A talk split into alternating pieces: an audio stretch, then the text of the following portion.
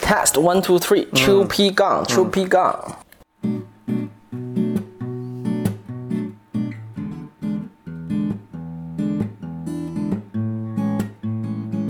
Welcome to 什么？ Well, I've danced with you, I've for the door, I've the door, the for the for the la la door, the door, la la for the la la, every who that day. Welcome to another episode of Blow Your Mind，我是张小雨。欢迎收听新一期的得意忘形，我是峰哥何峰。哎呀，这个又是又又又又又 crossover，又呃又来录又节目又来了 crossover，嗯对对，大家那个这期节目我们又这个我跟何峰又来一起录节目了。对啊然后现在我们在啊、何峰和简历里的家里，嗯，然后呃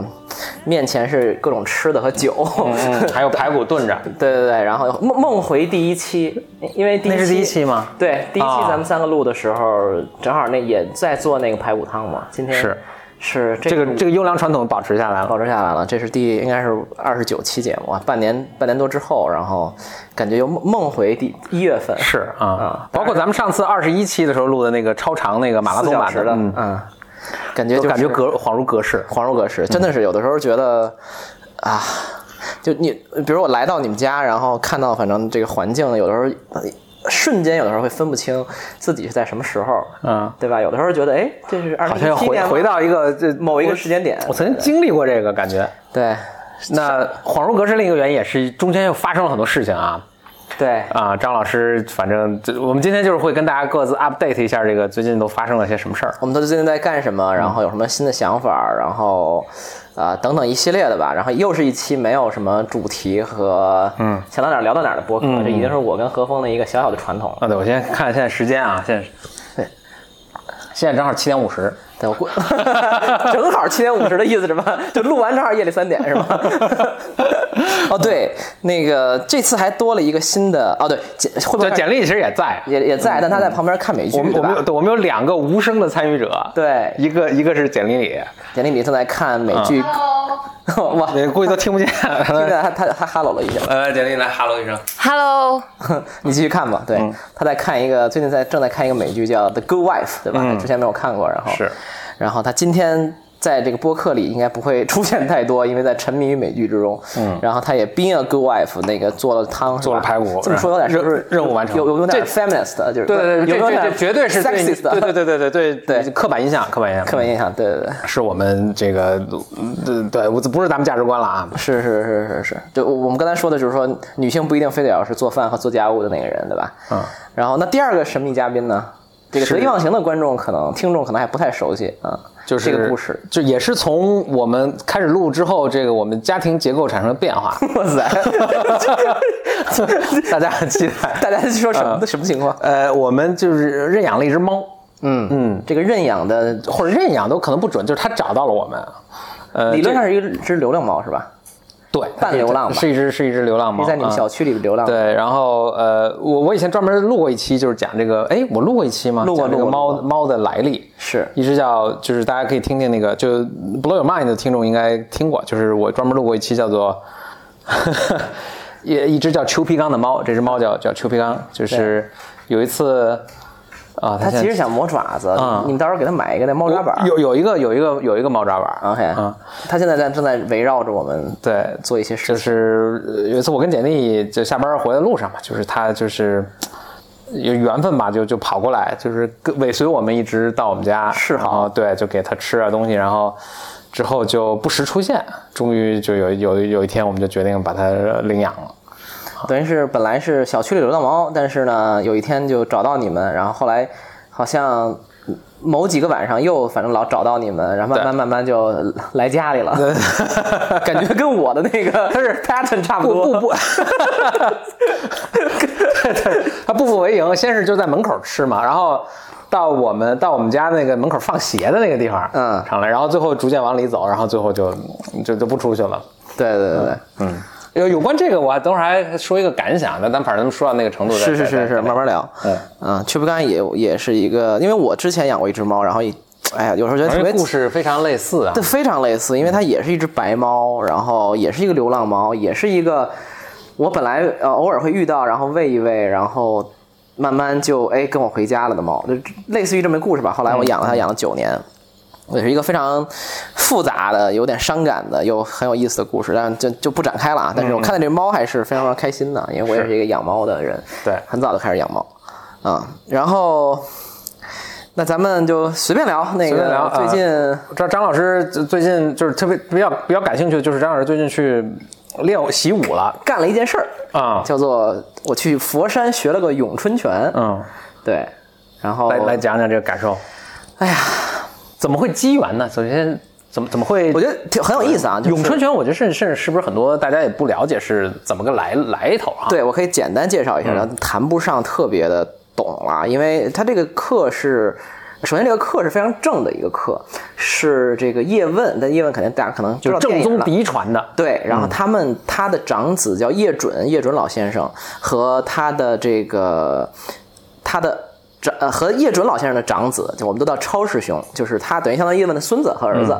来带的一个班。然后他们其实就在某种程度上在弘扬这个咏春拳吧。嗯然后这个课也不复杂，其实就是一周的时间。然后呃，我们学我上的是一个初级班，那初级班我们会学习一整套。这个咏春拳的基本的拳法，啊，我可以举举一个呃，做一个比喻，就是我们某种程度上相当于在这一个周里边密集的学习了关于咏春拳的二十六个字母。啊然后现在你学完这个东西以后，有一些聪明的学生已经开始能开始能说啊话了能说话、能拼单词、能组句子、能组段落， ，OK，然后有的双方甚至可以对话了。嗯所以可以，你可以理解成我们打的这套拳叫小念头。哎，这我我觉得特别多的点可以讲啊。小念头，是就是是那那个念头就是那吗个念头啊，就对是对心里有个念头。心里有个念头，对吧？然后嗯，呃，特别多的点啊，我先先先说哪个点，嗯那很有意思，就是嗯，我一开始带着一个问题去学这个咏春，呃当然带了很多问题啊啊其中一个问题是这样的，就是。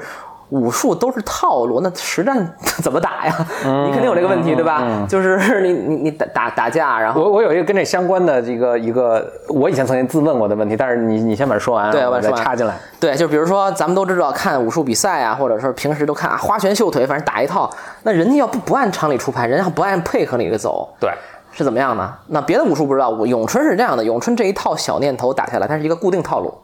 它其实就跟咱们长拳二十四式那个，就跟不不就跟第八套广播体 操似的，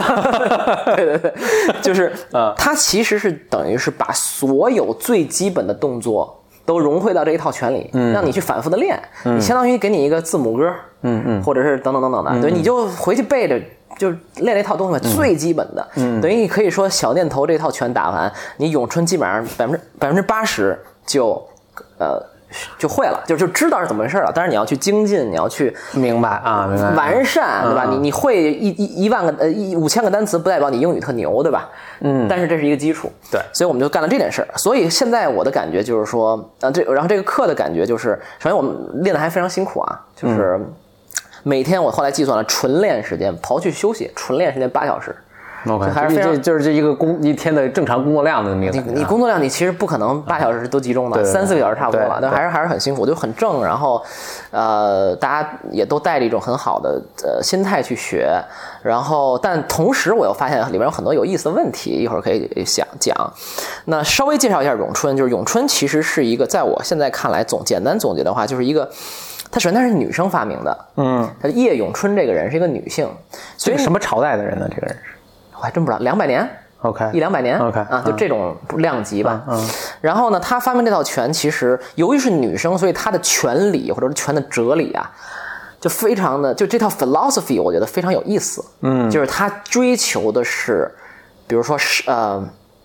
非常有效率的打，因为你使蛮力，你是使不过男生的。嗯，而且他会 assume 假设你的对手比，比如比你大一圈或者高一点。嗯，所以在这整整个这套拳里边都有一些针对，比如说遇到比你大的人怎么办，遇到比你壮的人怎么办，然后你怎么样说你劲儿那么小，但是仍然能哎一击制胜，而且打得非常的省体力、有效率，说白了性价比特别高。嗯，所以它会有也有一些太极的东西在里面，比如说要借力啊，要顺着力啊，然后要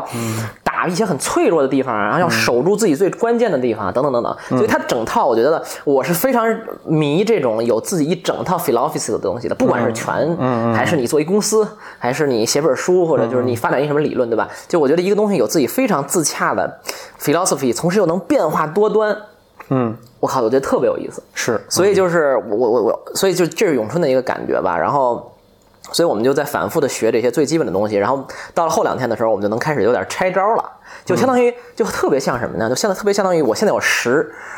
十张牌。十个招，你有十张牌，嗯那对儿三可能是一种打法，是啊、嗯三个二是一种打法，六七八九十是一种打法。那我扔出来一个东西，你得得能 answer me，你能接住我，嗯嗯嗯所以呢，就你会发现大家学到这些招儿了以后，拼出来的东西不一样了。那我拼一个东西扔给你，然后你想说，哎，那这个 moment 你扔给我，我应该怎么来解这道题？所以后来我在微博上说了一句话，我觉得还挺有意思的，就是咏春两人在对招的过程，其实是一个双方在用各自的交谈的一个，不是，嗯双方在寻找局部最优解的动态过程中，最终达成一个纳什均衡的过程。嗯嗯嗯就是比如说我给你一个招儿，然后你呢可能由于受到我的嘖压迫，你就要这么 answer 我，然后你回应了以后，我要如果回应的不好，可能我会给你反过来嗯，哎压，制那我。那那我问一个问题啊，对就是你比如说。这些招儿是这个等于这个机这套语言系统下的这个单单词汇量，单词，你刚才对说的对对所以这些招儿可能就是是数量有限的，是吧？对比如你刚刚说什么三十三十个招儿或者对，五十八个十招个招儿，儿，反正是有限的。对那咱们就说，比如给这些招儿都编编序编编码编好了，一二三四五六七八勾九十勾嘎 K 叉。对那它是固定，比如说当你我我现在肯定没那么简单了，但我是听起来有点像，比如说当你出三号招的时候，对我可能有十勾能解，七能解，对对对，对然后它可能根据不同情况是是这样的吗？呃，很类似，但是 OK 你要知道，啊、我可不是只出三啊，嗯，我可能我出三的目的的那一瞬间，可能都带着六跟七，嗯因为我可能是同时打的，嗯是组合的，而且可能是，而且最重要的是，我初三的时候，我觉得你可能会有勾嗯，对付我的时候，我其实后面已经买好 K 了，所以真的是很像打牌似的，呃，就非常像。就我但还得它是一个猜你这接下来会怎么出对这，个嗯绝对招儿猜。而且，但是这里面还有一个更难的，不是能更难，会加了一个维度的东西，它肯定有快慢嘛。嗯，就比如说我知道你要出三，但是我慢，嗯我还是被你打，对吧？或者我力量不足，我打着你了又怎么样呢？嗯对吧？你没事儿，你反过来把我打死了就之类的啊。明白啊你出牌就是大家都非常平等嘛，我三和你，你四就是比我大。嗯但这个东西可能我三就就是天下说无还有我这这个这出这招儿发挥的状况。对啊对在对，里面天下武功唯快不破嘛。嗯，我我你你厉害再招，我一拳过去你接不着，你就 被我打。嗯所以就是，但是我刚才说的这些东西，并不是就师傅是不会这么教你的，师傅不会说、啊，咏春是这么一套系统，对，然后呢，他是这样这样这样的，他肯定是最基本上来站马步，嗯然后呢蹲那儿。呃，没有蹲了，就是站马步，然后基本拳练等等等等，他也会给你讲拳理，但他不是我这种讲法，所以嗯我觉得我做了一件有点有意思的事儿，就是我大概用现代语言给它去对，诠就释我我在我在一共学了六天嘛，最后一天考试，六天的时候，我差不多在第两点五天到第三天的时候，我就开始在脑子里重构咏春了。嗯，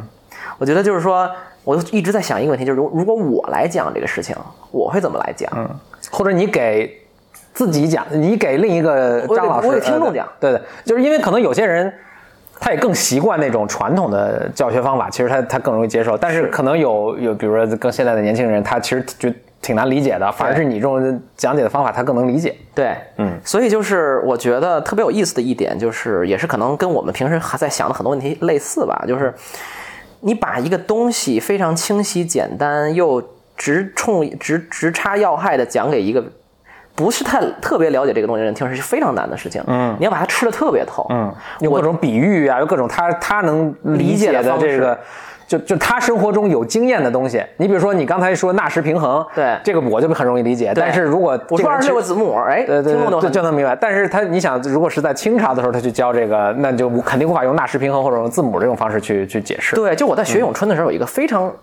有就是非常深刻的感受，就是老师是。首先，我特别爱我的那个师傅们，嗯，就是他们都很好，但是他们有一个有时候教的时候有一个问题，就是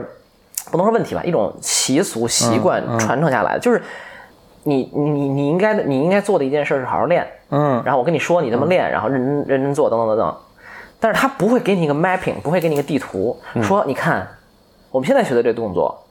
是在整套咏春拳里是一个什么地位？对它起这个作用，对吧？它起这个作用，对哎，对对它在实战中是这么干的。嗯，为什么你这个东西要做到这个位置？如果你做不到这个位置，你要完了。嗯，就是咏春里有非常多的位置感，比如说我这个拳或者我这个掌出到哪儿，比如说我出来以后手肘一定要离我身体一个拳头。嗯，你多一个拳头。不行，呃，就大一个拳头不行，小一个拳头都不行，都是有道理的。但是当老师说啊，你必须一个拳头，你就懵了，就很近 why 对吧？就外嗯就是你也会做，但是你不印象不深刻。嗯，所以每次后来我到第三天的时候，就前两天你还是毕恭毕敬，对吧？第三天我就开始有很多问问题啊，嗯呃有很多助教，你会跟跟他们聊天儿。就首先还是那句话，就是你不要想象成一个这是一个特严谨的班儿，然后你好，你做不到要打你怎么那样，就是嗯老师师傅都特别好。然后你问他什么问题，他都他都解决。甚至我第三、第四天我说，哎，师傅，你能告诉我一下这东西到底应该应用实战什么东西？他说，哦，对，这应该讲一下这个。他就后来就会调整教学方法。非常好，就是我非常觉得他很认可他们啊，但是我只是说在我的我的一些观察，就是后来呢，我就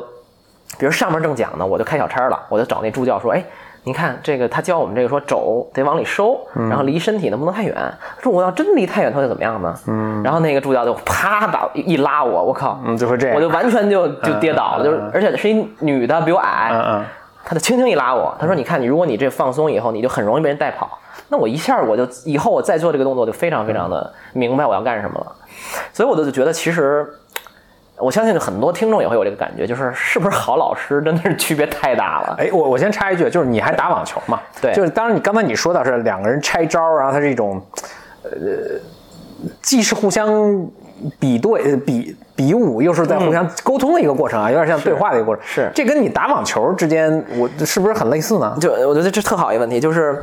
嗯，就我回来以后，我有偶尔会跟一个朋友聊起来，然后说，哎，他们说你最近干嘛去？我说学咏春，然后他们就说，你干嘛要学咏春啊？就就很好奇嘛。嗯。然后我、呃那个复杂的那个答案我可以讲的很复杂，嗯，各各种好奇心。但后来我就总结出一简单答案，我就说，我就这样他们就能理解了。我就说，其实我学去学咏春，就是为了让我网球打得特别好。嗯嗯，就打得更好。然后对方一下就哎有兴趣了，或者说一下就觉得哎这事儿挺有意思的，他可能会追问我等等等。但其实某种上这就真的是我的一个目的，就是我在去呃学习这套拳之前呢，呃，一个是我觉得就是第，我觉得听这个呃播客的人应该知道，其实我自己来讲，呃，包括何峰，我们教育系统是比较偏西方的嘛，嗯，对吧？就是教育体系或者说思维方式，嗯，比较偏西方的嘛。但是我觉得大家都年纪大了以后，开始对东方的这些东西我感感兴趣， 树本归元还是对对对对对嗯或者说还是咱们厉害，是一补补，这个是一个补充吧，都有优缺点，都有优缺点。当然，当然，当然，就是就是那个我自己心里，我一直在强调，就是我心中是没有东西之分的嘛，嗯，对吧？就跟一代宗师里说的，对吧？天下之大，天下之大又何止南北呢？你南跟北争半天，对吧？有什么意义呢？天下这么大，所以我心里是没有东西的。这扯远了，但是我会我会觉得哦，为什么我说这个呃咏春对网球有可能会有帮助呢？包括网球是肯定是一个很西方的运动嘛，嗯，就是我会发现，其实我在呃学习打网球过程中，一个非常重要的感受就是网球是一个探索自己跟探索自己跟自己身体关系的一个东西，嗯，就比如说网球跟呃网球的时候我发力，我就发现它里边的很多发力的方法和道理，跟我原先想的原来想的完全不一样。比如说，你打球的时候你要很放松，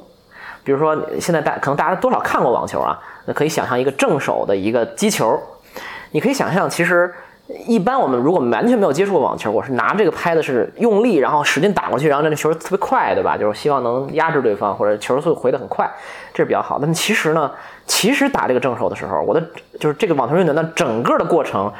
全部都是非常放松的，只有在拍面接触到球那一刹那，身体是紧的，然后那一刹那零点一秒过去以后，人又马上放松下来。就这整个的一个过程，就像一个非常非常松，然后紧一下，然后瞬间又很松的一个感觉。就是这种发力过程是你是完全没想到的，你是没想到，我靠，原来人在很多发力的时候是这种运用方法。那这只是一个小例子，在很多地方你会发现人探索就是自己跟自己的身体去对话、去协调是很有意思的。包括可能有一些听众练滑雪等等的，也会有这种感受。嗯，就是你越较劲就越越不行。然后我后来就觉得，其实这个一定在中国的传统武术里也是有它对应的一些解释方法的，所以这也是我一直的一个学习方法，或者说我看问题的一个一个一个技巧，就是如果一个东西别人给你讲讲不明白，或者说你想学得更快，或者你想理解得更深，其实你应该找一个看似跟它特别不相干的东西去学。嗯，所以我当时觉得网球这么西方的一个东西，如果我在我如果我去练练咏春，然后能了解咏春的这里面的一些发力方法，啊什么什么等等等等哲学是什么，然后肯定会跟在那个过程中会跟我的网球产生很多呼应。结果去那第一天我就完全感受到这一点啊，上来老师就说打拳要放松，他说你打拳你要握紧这个拳头，你就完全错了。就是咏春是整体的特别特别比网球还要松的一个东西，就是你可以看到，比如说好多打咏春的那种很厉害的高手啊，就是那种有点呃驼背那种小老头儿的感觉，反正就是也看不出来，但是一打起来特别有力量。就是因为其实他讲的不是那种蛮劲儿、蛮力，他讲的是很寸的劲儿。这个我就觉得所以，所以在那个课上，我也会觉得，哦，就是你看老师这么说的吧，那其实那个就是网球教练跟我这么说的，只是换了一种方法。嗯，这种 moment 是非常爽的，很开心嘛，就是就你有一种融会贯通的感觉。融会贯通的感嗯觉，甭管真真融假融吧，反正就是有一种感觉。所以，所以你说正好正好这说的有几个点，我都是想想呃引起了我一个思考，就是首先第一点，你说的那个，呃，我先喝一口，嗯，就是呃我顺便也提出跟大家说一下，因为我们这是边吃边喝聊的，所以有时候会听见什么这个嚼的声音。 用力的嚼坚果的声音什么的都有都有。我不知道你的听众啊，反正我的听众也非常习习惯嗯本本主播和嘉宾就是经常不务正业啊嗯了，对对。那个呃，第一个是你说呃，这个咏春就是你们去学，等于学了字母，然对后接下来可能用字母组成单单词和词句，子单词再组成句子。让我想起一个特别，我我觉得我学习有一个，呃，就咱们以前还聊过这事儿，就我嗯我也碰到过这种情况，就是我去学一个，我觉得有很可能很大一个原因，因为就我学这东西都是自学，就是比如我去学吉他，对我去学围棋，嗯，基本上都自学，就没有特别系统，就是你有机会当然碰见高手或者碰见老师，你去请教了，但是对你没有机机会去系统的去学。去学哇， 猫跳我闸刚才也这特别敏捷，就是它是一个连续邱跳跃必刚连续跳跃的这个这个动作，哎呀，嗯，所以我就说一个吉他的这么一个一个例子呃一个例子，就是你刚才说这个时候立刻就想到了，就是我以前特别好好奇的是，就吉他就是玩到高手的时候，它都会有一个就是所谓 solo 的这么一个部嗯分，对对对对对呃对对对，华彩啊，或者你叫一个。反正就是就是现场即兴的那么一个一个表演，我一直觉得特别神奇，就是说他这是怎么做到的？就是你通过什么样的训练方法才能才能达到？嗯，就也没有人给我一个特别好的解释。但我后来终于有点有点明白了，就是说他这个跟说话是非常类似的。 OK 就是你开始练的时候呢，你练的是，比如说，呃。就你学学会了吉他基本的，比如你能打弹音阶了、哆来咪发嗦拉西哆之后啊，对你会练一些单独的小段落，这些小段落可能都是就几个音阶长或者几个小的组合几个瓣儿，对对对，几个瓣儿那么长，就可能几秒钟。然后呢，这些就是你的单词，对就你可以想象音阶是你的字母，然后这些是你的单词，嗯，这些是那那这种这样的小的这种组合，就是三五个音节或者可能七八个音节这样的组合，就有千千万万，是，你就练很多这样的东西，练得特别熟练之后，你就是你的词汇了。就你能说话了。对对对，等到你再去现场去即兴的表演的时候，其实你要做的很多事情，那不完全是，但这可能是比如说百分之六七十、七八十的工作了，就是你要把这些词汇组织起来，组成一句句子话，然后段段落落和文章。然后他们当之间当然是有些内在关系，就是比如说有些这个组合跟这个组合他们前后特顺特别顺，对啊，一成语，对，或者然后呢，你或者说这个组合跟底下七八个组合是很顺能够连接起来的，这能连接起来，当然取决于比如他们的吉他的这个这个。呃，上的位置，因为你知道吉他这个这个这个叫这个什么脖子啊，它这个是是你在不同位置弹不同的这个这个组合，就就取决很多因素，就是呃，比如说你们现在你是想表达一种什么样的感情，所以会会导致你选择下面一个什么样不同的东西，或者你的这个给你伴奏的这个人，他们现在是弹了哪些和弦，你会接下来选择这个。所以我我听起来那个咏春的这种组合，让我让我觉得这跟这特特别相像，就是你到最后其实可能就是就心中已经嗯什么见山识人，已经没有山，你最后已经把这都忘记了。但是你到时候在即兴弹的时候，就跟咱们现在说话的时候，你并不需要特别的去思考，说我下面构思要对对对这一句话要说什么。我只要想好我的要表达一个意思，这个词自然就出来了。嗯，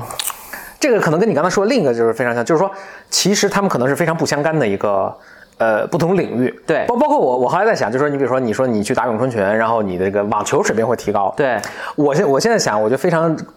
我完全能想象，就是我去打咏春拳之后，你围棋的水平会提高。啊，完全是有可能。我以前有一个很好的朋友，就是我以前我小时候跟他，就我中学开始下围棋，我老下不过他。后来呢，等到我大学的时候又碰到他一次，我们又聊起围棋，他就说，我其实有这么七八年就没怎么下围棋了，嗯，但是由于我人成熟了，涨涨了，对对对，我人成熟了，我经历的事情多了，其实我对围棋的理解是更深了。是所以我，所以我比如说我我十年没下围棋，然后我再下的时候，我发现我棋力是涨的，对，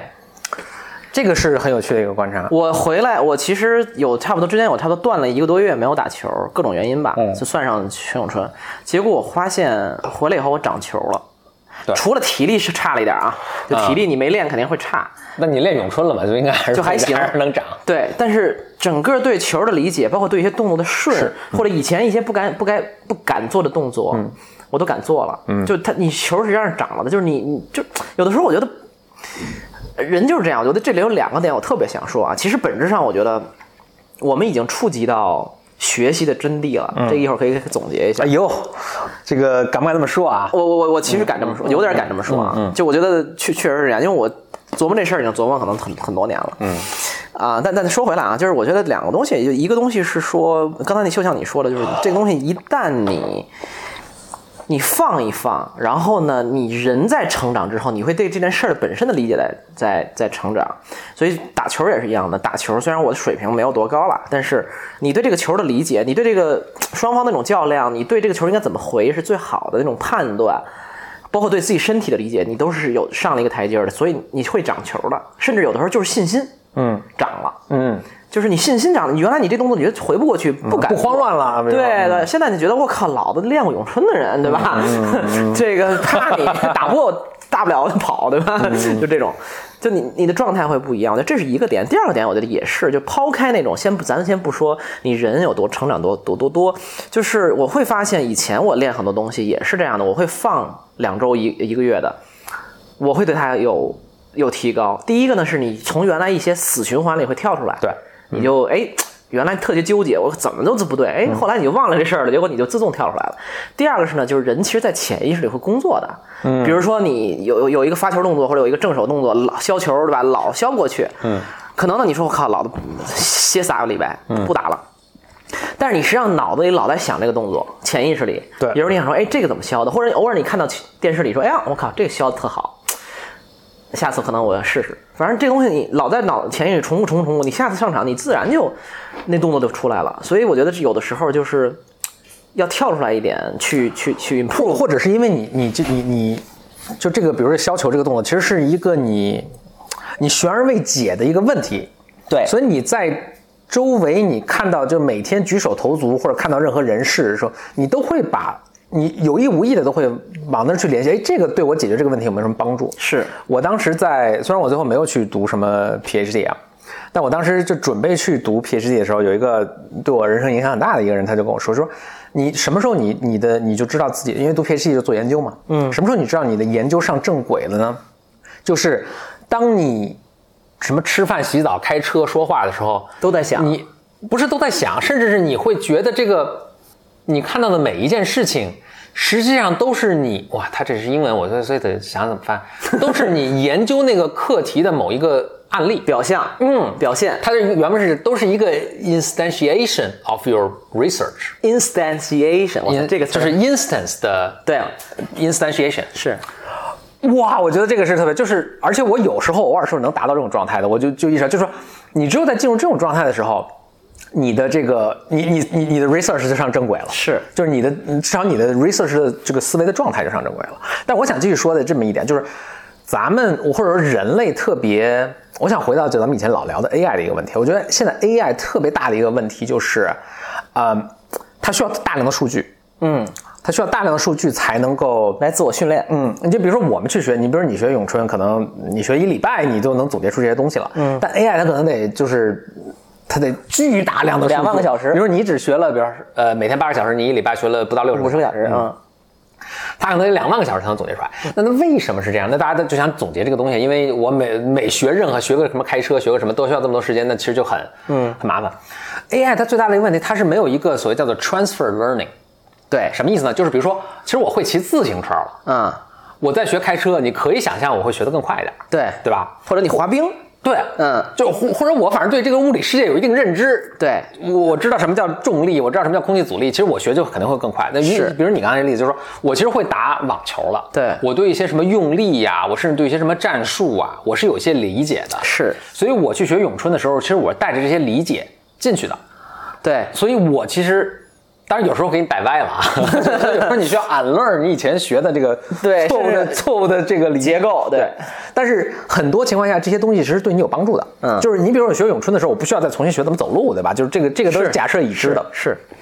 包括就是比如说我去学了咏春之后，我要下围棋或者我去运营一个公司的水平会提高。对，现在 AI 它就是，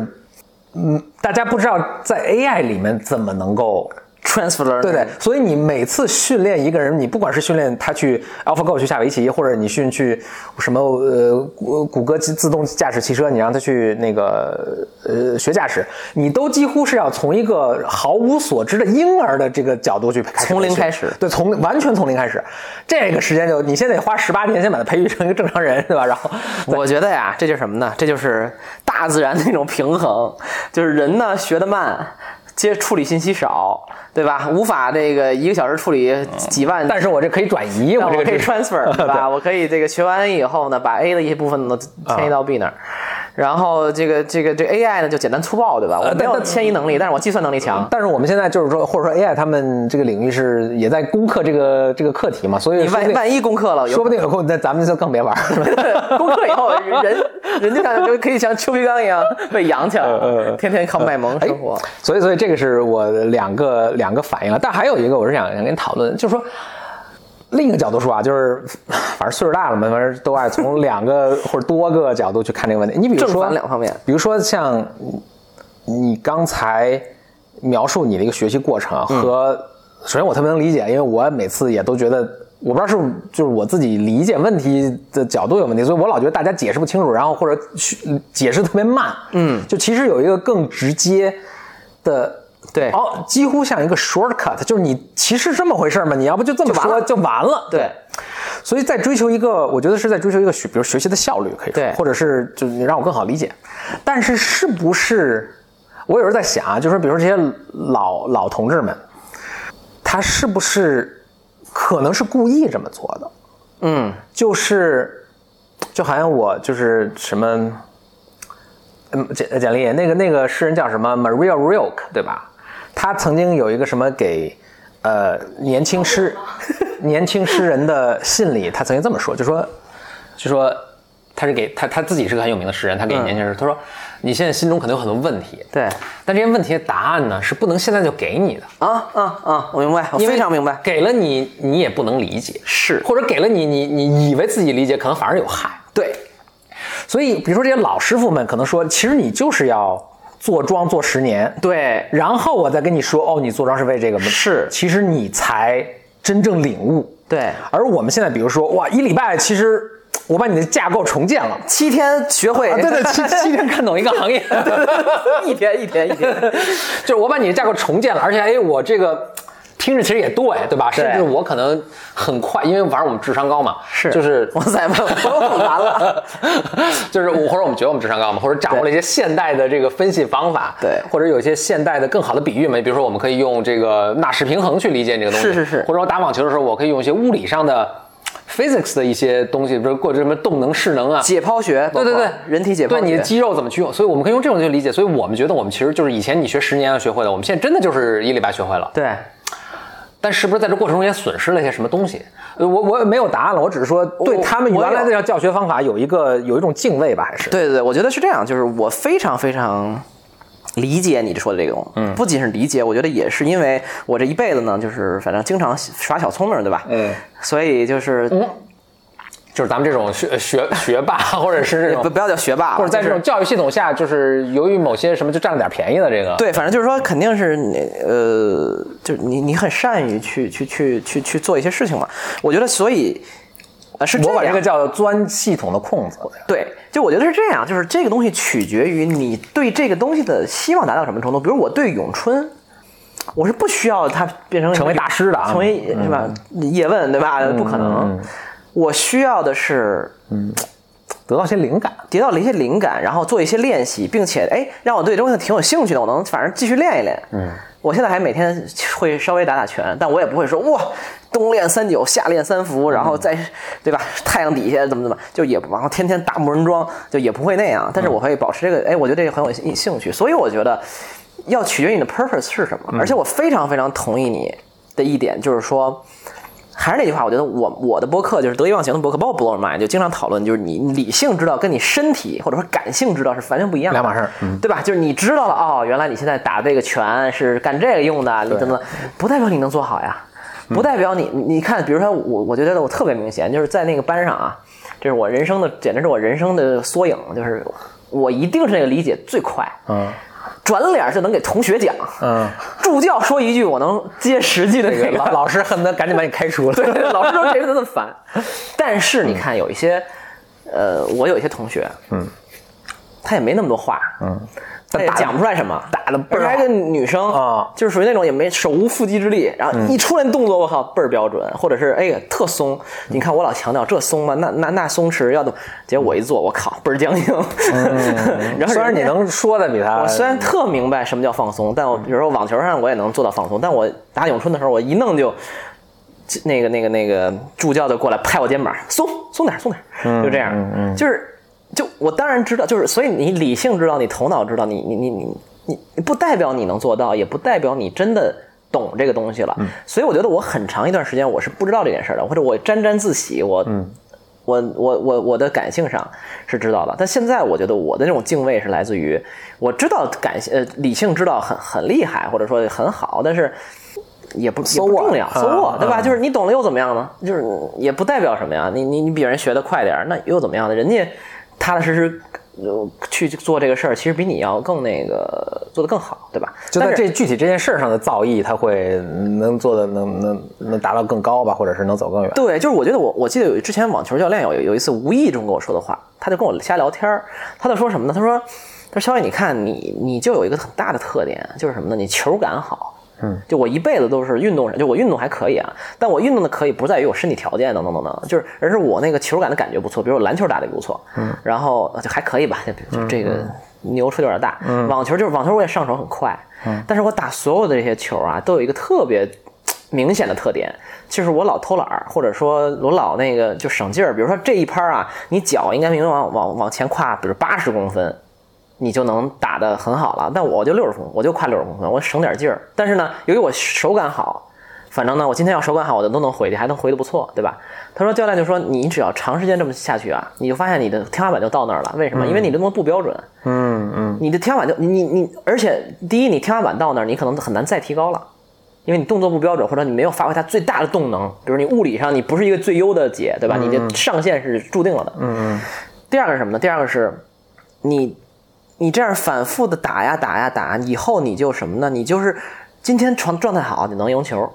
今天状态不好，不 consistent，对，你就输了。嗯，那今天你心情好，你能去靠看看八百页书；明天心情不好，那吃薯片儿躺一天。嗯，所以后来我又在另外一个领，因为我很喜欢体育，我在另外一个领域听到另外一番叙述。后来这件事儿，我就慢慢的，我就我觉得我我就我就内化了，就是什么？他说，比如说一个球球球队啊，一个球队一年之间打比赛打联赛，比如像英超对吧，足球比嗯赛。他说，强的球队呢，不是你在状态好的时候能胜对方一五比零，嗯，而是在你状态特差的时候，每次都还踢平勉强弄一个一比嗯零，比如也能赢，对吧？今天状态特差，怎么踢怎么没。然后呢，就我靠，昨天恨不得睡没睡好，半个队都不在状态。但是你就是这种情况下，你还是顶住了，你勉强赢一特难看的一比嗯零，就这才是强队的表现。 consistency，就是我就非常类似的，就是他们形容那个，呃，应该是说李昌镐的棋哦就是李昌镐的棋下围棋，他不是每一招都是绝妙的手，但是他你如果能评分通到，盘无妙手，对对，他每一手都八十五分儿。对，你好，有一手什么一百分儿，然后下一手四十分儿，就是就是他每一手八十五分儿，最后就铁定赢你。对，就是你不需要有妙手，你只要永远能稳定就永远不出重大失误，或者每就是他都不是说不出重大，就是保持一个非常一致的一个一个一个那个一个一个发挥水平。嗯啊，就不管今天我感冒发烧了，或者今天我这个压力特大，对，还有就是我我我有一个朋友，那个喜欢那个呃，他什么打靶还是练就是射箭啊，反正就就类似这种体育运动。嗯对，他就说说你呃也是完全一样的一个反馈，就是说就说比如你打歪或者什么，这都没关系。嗯。只要你每次歪的程度都一样多，差不多，哎就行，你自己可以修正。就说我每次都歪这么多，就是最怕的是你发挥不稳定，就是十环、三环、对对对，所以九 环、七环，对，所以英文就是有一个英英文有两个词啊，就大家老老用的，就是但是我顺便就在这说，就以以围绕这概念说啊，有两个词非常接近，但其实意思迥然不同。嗯，一个是 accurate，一个是 precise，、啊，就都是准确，都是准，翻译成中文都 accurate、是 precise，对 precise 是不一样的。对， ，accurate 是，我想想怎么说啊？因为我觉得你可以这么理解，就 accurate 是，比如这靶心在这儿，我叭打一圈儿，最后我把这加起来一平均，嗯，准准的打中间儿。对啊，但是我每一个可能离这误差还是有方点差有点有比较点大大了，方差比较大。Precise 是，我叭叭我可能就打这儿了，对， 但是我操，全是梅花枪眼儿，全一个眼儿过，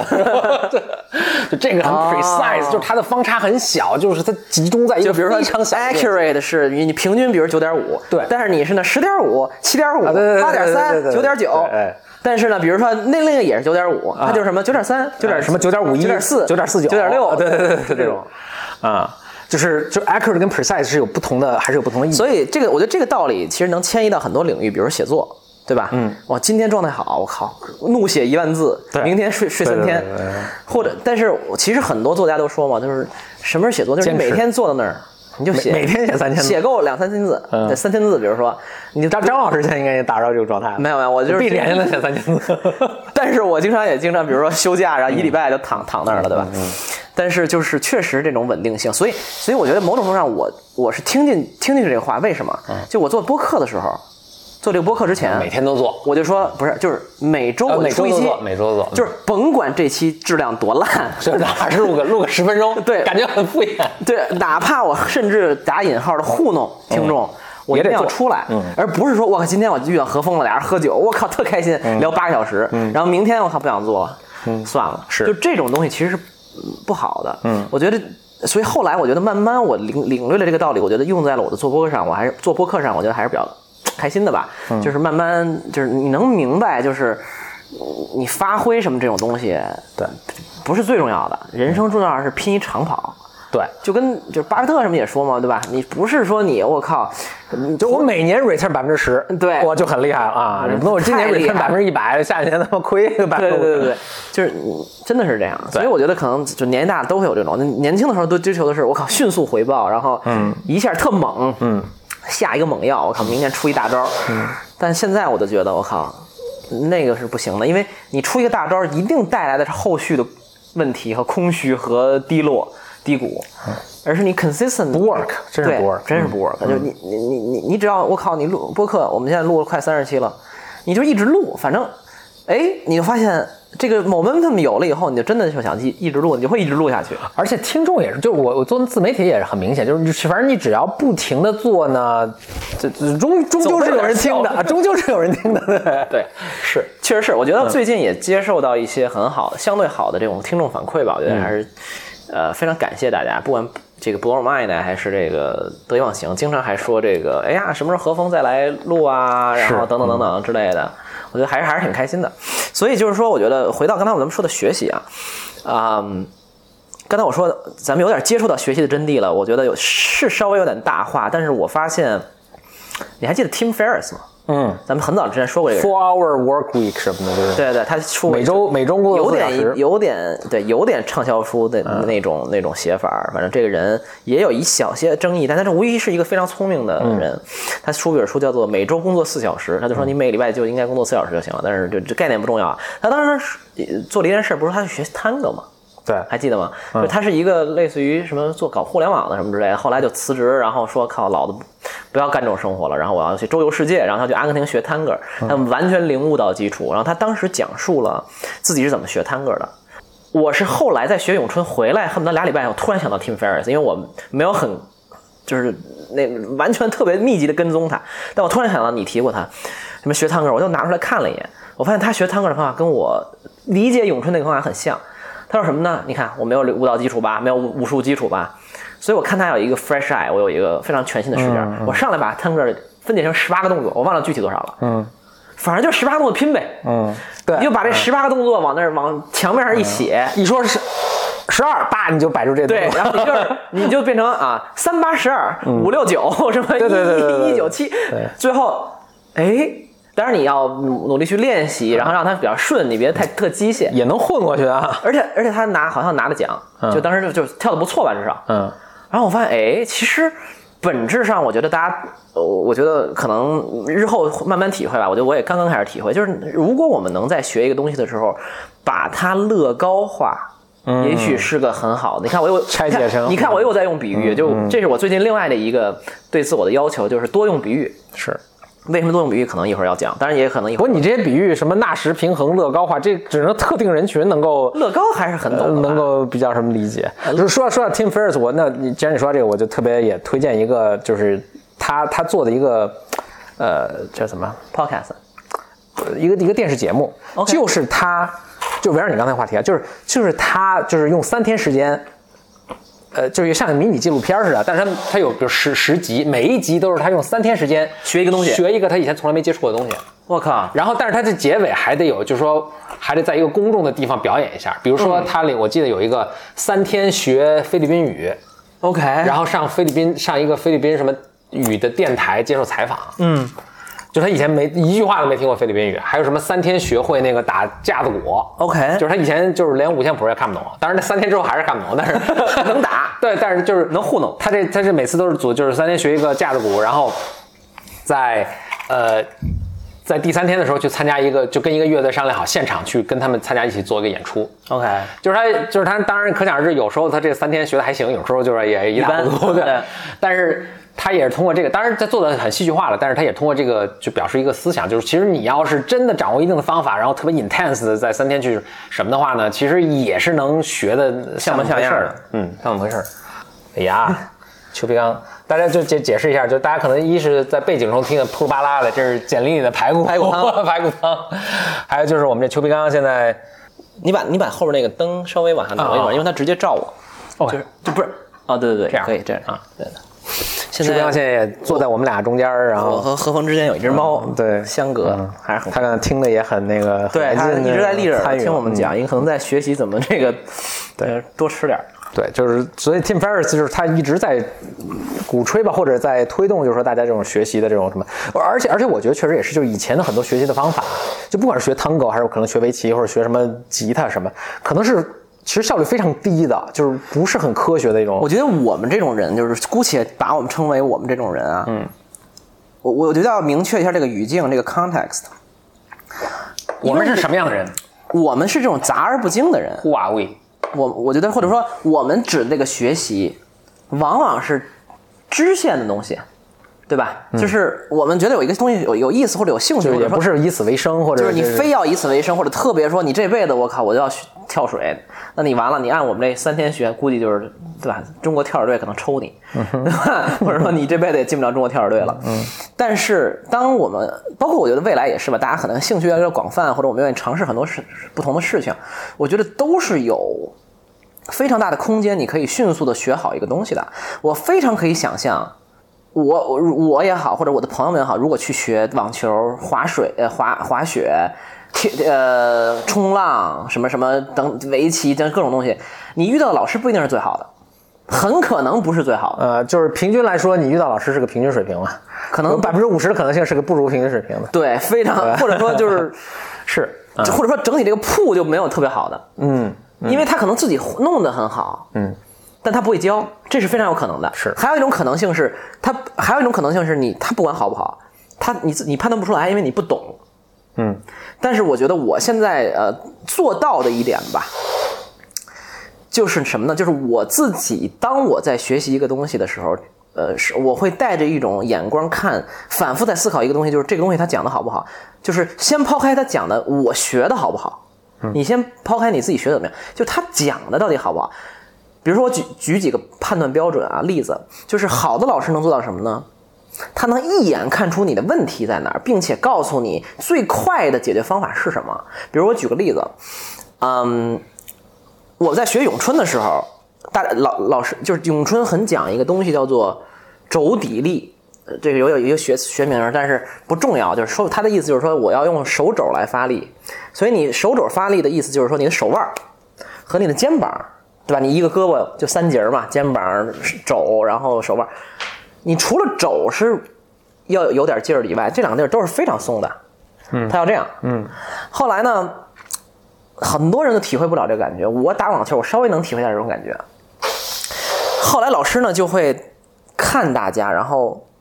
他告诉你说你这个动作不对，你这个应该放松，拍你说啊这儿放松那儿放松是有问题的。 但就是说他这么弄，其实大家还是没你还是是掌握什么叫放松不是我不知道我也说知道什么放松对，嗯。后来另外一每个人对放松理解可能还不一样，对吧？对，然后后来我就跟另外一个老老师老师聊天，然后我们聊我们聊出一东西来，就是什么呢？就是你就学呀、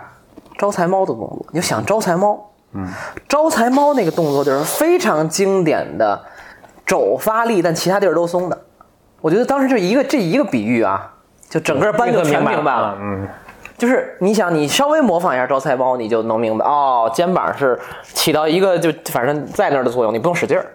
然后你的手呢是前后晃动，然后肘肯定是发劲儿的，但是你手手腕儿肯定是很松的，你不会是嗯挠，对吧？招财猫不可能是挠。就回到你刚刚说的，就用一个比喻，对，就是你，就是你能找到这个人的问题，并且用一个特别简单的方法，能让他迅速改变过来。就是我可以非常负责任的告诉大家，就是针对一个小的具体问题的迅速改变这件事儿是非常可能，就可能性是非常高的。嗯往往你的老师没有找到这一点，是因为他没有能力，并不是因为你笨。我嗯可以非常负责的说这一点，因为这个事儿，如果这个老师说你手腕儿放松啊，你什么肩膀上放松啊，我给我给你演示啊，都没用。另一个老师说你模仿一下招财猫，你可能瞬间就会了。我我这说就是老师之前的是我我我说一个大家可能更都有感同身受的一个体验，就是你去驾校学开车的时候，我觉得就是很多这个就是他就是驾校可能都是司机嘛，嗯，就是他们找了很多比如出租车司机来教你。其实这帮人就他们可能自己车开得很好，很有经验，老司机了，但是他不是一个最善于沟通的一个人。所以不是一个最善于，是非常不善于。对对对，我客猜说说的客气，所以他跟你说话的时候，都是都是气急败坏、吃急白脸的，就是啊，这么笨，怎么这还没学会？其实这是是他自己也没解释清楚，就是，所以大家可能要有这个自信了。就是我觉得，尤其你在听，所以我在这儿有课一的个时候，嗯倡议啊，就说倡议可能有点大，但是确实是倡议，就是我们要换一种心态。嗯，当我们去学习的时候呢，你把对方当成一个提供给你信息的人，嗯，不是一个老师，嗯对他给你提供这种信息，告诉你啊，咏春这个等或者等等，但是你可以有一个自信，把它重构，或者说把它去用另外的方式去理解，然后你自我来 self educate，你自我来教育自己。就我就像觉我得当时学围棋啊、学音乐，其实学学弹吉他，其实基本上都这么一个真的是这样的，就是还是那而且你可能要多找几个信息来源，因为这个人说的可能是非常片面的一个。对我就就还是要强调，就是我在学咏春的过程中，我都觉得我遇到的老师非常好。嗯，呃，因为首先他们很认真负责，然后又很就是人又很正，然后传承又很正，同时他们花了很多，就是就是就现场可能经常都有四五个助教，你想我们一般才二十多人，嗯，你想助教有的时候四五个五六就个，师生比例，这还是挺对挺嗯对，你就很认真负责嘛，他回来会等等等等，就是，但是即使这样，我也永远在挑他们刺儿，我心里非常尊敬他们啊，但是我那个挑刺儿不是挑的这个，就是我就想说，哎，这块儿可能他能讲得更好点儿，或者这个东西，这个东西如果我来告诉我自己，我会这么跟我自己说，就是我觉得大家要有这个自信，就是说你面对的就没有什么老师，包括我跟何峰都在这儿，我们也不是告诉你说我们是你老师，你就应该这么干就行了，其实不是的，就我们给你提供一些信息，你要有信自己有这个信心去再组织它，然后重新自我来教育自我，这个才是最高的方法。然后你这个过程你走一遍以后，你就能把这个东西又传播给更多的人。其实我觉得我这件事儿是非常非常就是值得做的。这这这可能也是一个过程，就是你可能在学，就是从就学习某一项技能到学习怎么学习，就对其实就这么一个过程。原学习就你你可能经历过几个学习的过程，比如说我去学了一门外语啊。我觉得学外语也是一个，就是很多错误方法在太多了。但是，比如我学习外语，我学习一门乐器之后，我可能学习了很多，然后我学习了一个什么运动，呃，我学习了很多不同的东西之后，我会发现，哎，其实他们中有一些共同的地方，比如一个共同的地方就是你，你要知道你的老师可能不是最好的，或者不是最善于解释教的教的，那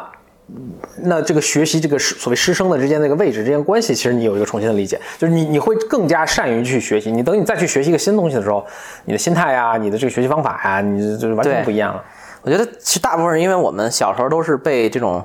主流教育教育过来以后嗯呢，就大家都会对老师某种程度上所谓的老师有一种 intimidated，就是我是，包括我去打球啊，或者嗯说啊一一看到教练啊毕恭毕敬的，三 C，我靠，对，就那 种对吧？没必要，我觉得就是你你你要尊敬他，嗯对但是不代表你要就你像尊敬所有人嘛，对吧？就是对你 you 对 respect everyone，对正然后常人就是对，但是你不用说的好，他说的就一定是对的。我现在就有一种掀桌子的心态，就是你未必教的就是最对的，但是我一定要认真听，嗯，或者说我一定要明白我在做什么。我也不是说你说的都不对，等等等，我觉得是这样的。但是反过来，就像你说的，我觉得也要尊重一些东西。我还是会推荐我之前播客推荐的有本书，叫做《剑术与禅心》，就一个德国的哲学家去日本学习射箭，啊，跟这个。忘了叫什么了，就一个很重要重要的一个剑道大师吧，然后学这个射箭，但他就上来就问一堆问题，这个那个的，然后那个大师就跟他说：“别跟我这儿废话，你就 just do，、你就是按照一点的做。”我觉得那个过程就是对的过程，因为它本质上射箭是修禅，你修禅就是要那么有一个那么那个过程，不是上来告诉你答案的，因为禅本身就是不是逻辑理性和文字的，你当然就不能用文逻辑理性文字给你解释了。所以他那个反而是对的，是是，嗯，就跟跟比如说，包括心理咨询什么，有些也也有类似的地方，就是说有些东西它是一个牛顿三大定律，对你掌握这三大定律一通百通，所有对物理现象就是或解释了宏宏观的物理现象你都能解释了。对，有一些是体验式的，对我跟你说半天修禅，或者我跟你说半天这种冥想，心理咨询，对对，对。其实没没用的啊，你得必须体验过之后才，哦，操，是这么回事儿啊，所以经常也会有人问我，比如心理咨询什么是一种怎样的体验，我这就真说不清楚。知乎体 是吧？做心理咨询是怎样的体验？对你这有的时候你发现你没法跟他说清楚。对啊，就是就就是，但是哎，我觉得有时候也也有点小的纠结和痛苦，就是他们你会跟他说说这事儿你没不能问。你要去体验，他们会觉得你糊弄他，对吧？但是也没办法了，就但实际上是这世界上就是有些事儿是这样的。就是他可能没经历过这种需要体验才能理解的东西，其实你经历过。一两次之后，你就你知道，因为哦我们太习惯很多东西是不能道可道非常道了。不立不立文字嘛，嗯所以不立文字直指人心嘛，对吧？就是对，我觉得是是这样的，所以我觉得这个是我们可能我学咏春的一个很重要的，嗯。体会吧，我觉得乐高，我就如果总结掉的话，我觉得有一个东西小东西就是第一有信心，嗯，啊、老师是呃很重要的，值得尊敬的。老师嗯就是一个资源，对，但它也是一个简单的 asset，是你你要利用它，对吧？嗯，呃，就跟你们利用我们这个播客一样，对吧？就我们不想当老师，但是我们可以给你提供一些 information。嗯，另外呢，就是就是你可以试试着把你要学的东西乐高化，看看能不能把它先分解成块儿，然后在这个块儿中你可以自由发挥和组合。我觉得这是嗯挺有意思的。另外还有一个就是咏春这个事儿是延展一下，跟咏春本身没有关系，我就做一种社会学的观察。就是我们这个班就一共三个班，加起来六七十人啊。然后呢，我我是一个就是其实本质上不是特别喜欢集体的一个人。嗯，虽然我小时候都是班长什么之类的啊，但是我觉可得，能就是因为这个，所以不 包括简历里之前也这个聊过很多次，就是说人在群体里是非常非常可怕的。嗯，不能说可怕，人在群体里的行为经常是不可预测的。大家可以去看一下《乌合之众》这本 书。对对对，嗯，所以本本质上我我是很长时间时间不是太愿意参加集体活动的，嗯，甚至有时候极端到我可能有一两年时间没有参加过三个人以上的聚会，嗯，我觉得很可怕，对吧？哇，今天已经极限了，我三个人加一个嗯猫，对吧？ 猫是中和一个 人。对对对，然后，嗯，但这次去，我觉得慢慢我的心态也在变。我觉得就是我现在也更愿意去跟活人去接触，然后跟这以前都 以前大家撸猫对吧？呃，愿意跟一些活人去去 interact，去去交互，然后参加一些集体活动，包括这次咏春，我觉得，呃，有的时候你进入一个集体呢，感觉挺好的，但是。我永远有一个就是审视的目光嘛，我会发现，哎呀，特别有意思，就是你你进入到一个陌生集体里边，一定是有一个阶段性过程的，比如说上来，你会发现第一天报道的时候，所有人都开始做一件事，就在找同类，嗯，哎，你哪儿来的？你是这个这个真应该简历里也加入，这是一个 group dynamic，是一个 Group- 团体动力的一个嗯团体动力，就是他们整天研究这个嘛。嗯对对对，有机会可以跟简历聊这个事儿，就是。张老师在讲这个团体动力的这个事情，嗯对，然后就是就是讲人六宗的可怕。 类似，对，嗯就是一进去大家先找同类嘛，然嗯后就说，哎呀，你是哪儿知道的这个课呀？你是哪个啊省你是北京的北京哪区的嗯的，嗯好多好多北京的，就是挺多北京的呢，北京、上海什么之类的。然后呢，呃，一系列，然后开始啊，就变成变成小团体了，就嗯大家会，你会看小团体开始聚合了。我就有时候经常想啊，你看人在小的时候。比如说，我们进入一个小学或者进入一个初中，我靠，那会儿我们什么都不懂，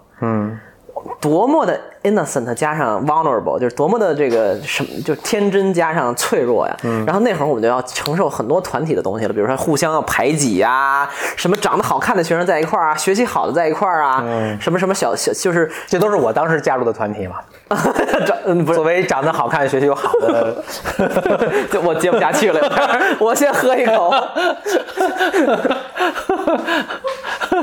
还有一些就是对自己认知比较错误的人，也会自成自成一团体，对，自成一个团体。 然后嗯，还会有一些比如说那会儿所谓的加引号的坏学生啊的，嗯就是你会发现这种排所谓的剧团儿加排挤加显示自己的不同这种动动力就开始了。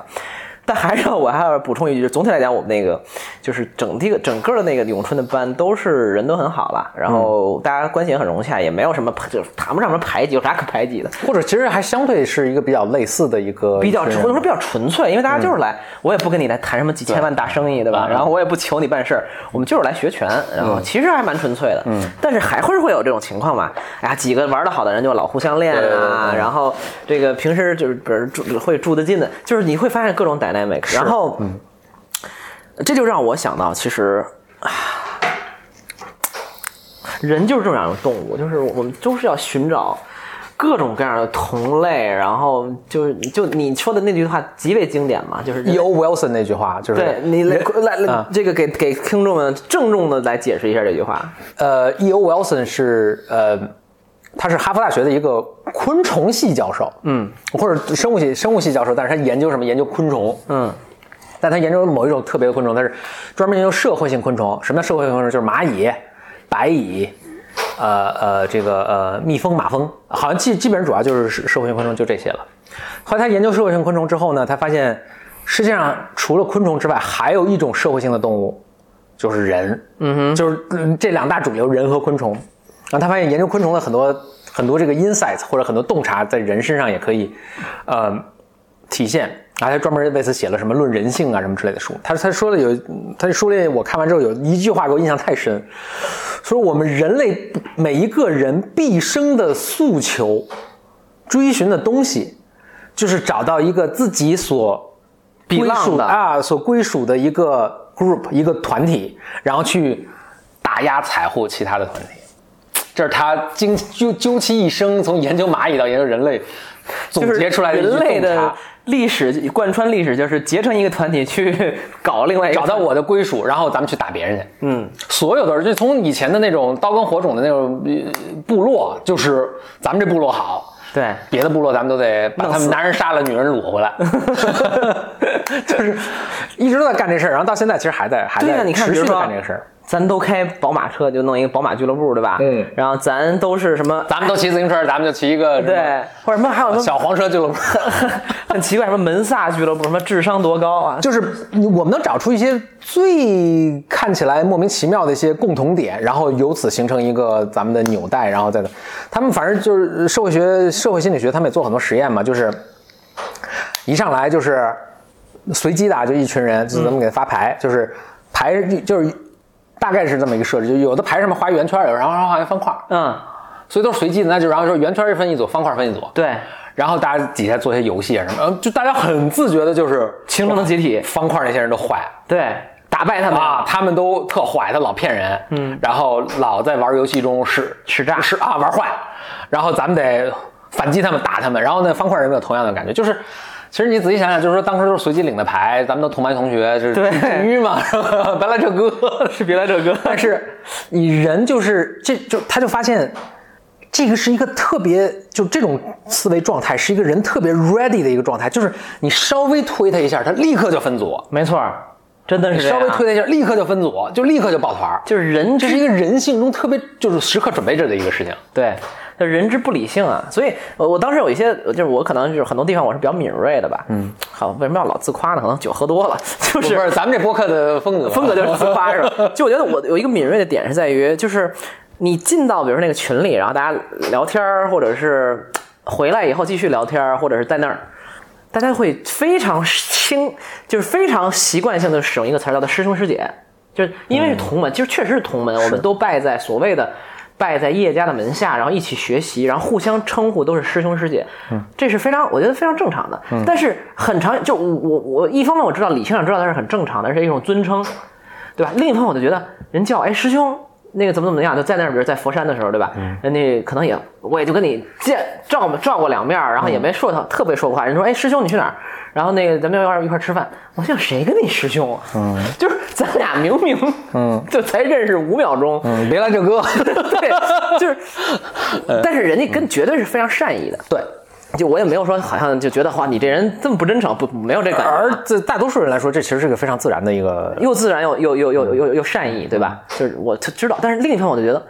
就怎么可能这么轻易就叫我师兄或师姐，就是互相这么称呼？这不是明明是一个就很其实挺亲近的，或者说很重要的一个称呼，都是大家我恨不得拜师，然后一起苦练，那被师傅暴暴打。十年之后，对哇，终于这是是我师兄了。 对，就这种感觉，就就简单的，我们就是因为一块儿交了这个钱，然后来这儿佛山，我就成你师兄了。我说这也太容易了吧，就是嗯有就你会，我就我会有这种感觉，嗯，所以我真的是觉得就是说，这就是人性。嗯，就还是那句话，就是我完全不觉得别人有恶意，或者说人要占我便宜或者怎么样，完全不是。但是你就会觉得，我靠，就是人之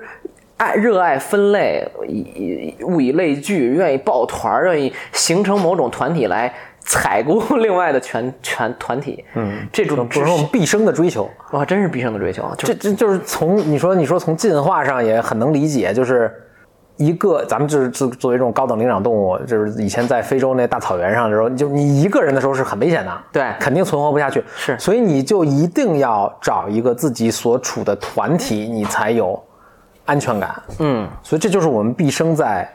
追寻的追寻的一个东西，不管是比如说咱们都上过这个学校，对咱们都上过中国著名的人民 大学，我靠，宇宙第一大学啊，所以师哥啊，那那就是我们这个团，或者我们都在一个公司工作过，或者我们都海淀区的，就是任何一个理由都能够就把大家凝聚在一起。对，所以我咱都信我仰我一个觉得什么我东很西我很长很长一段时间是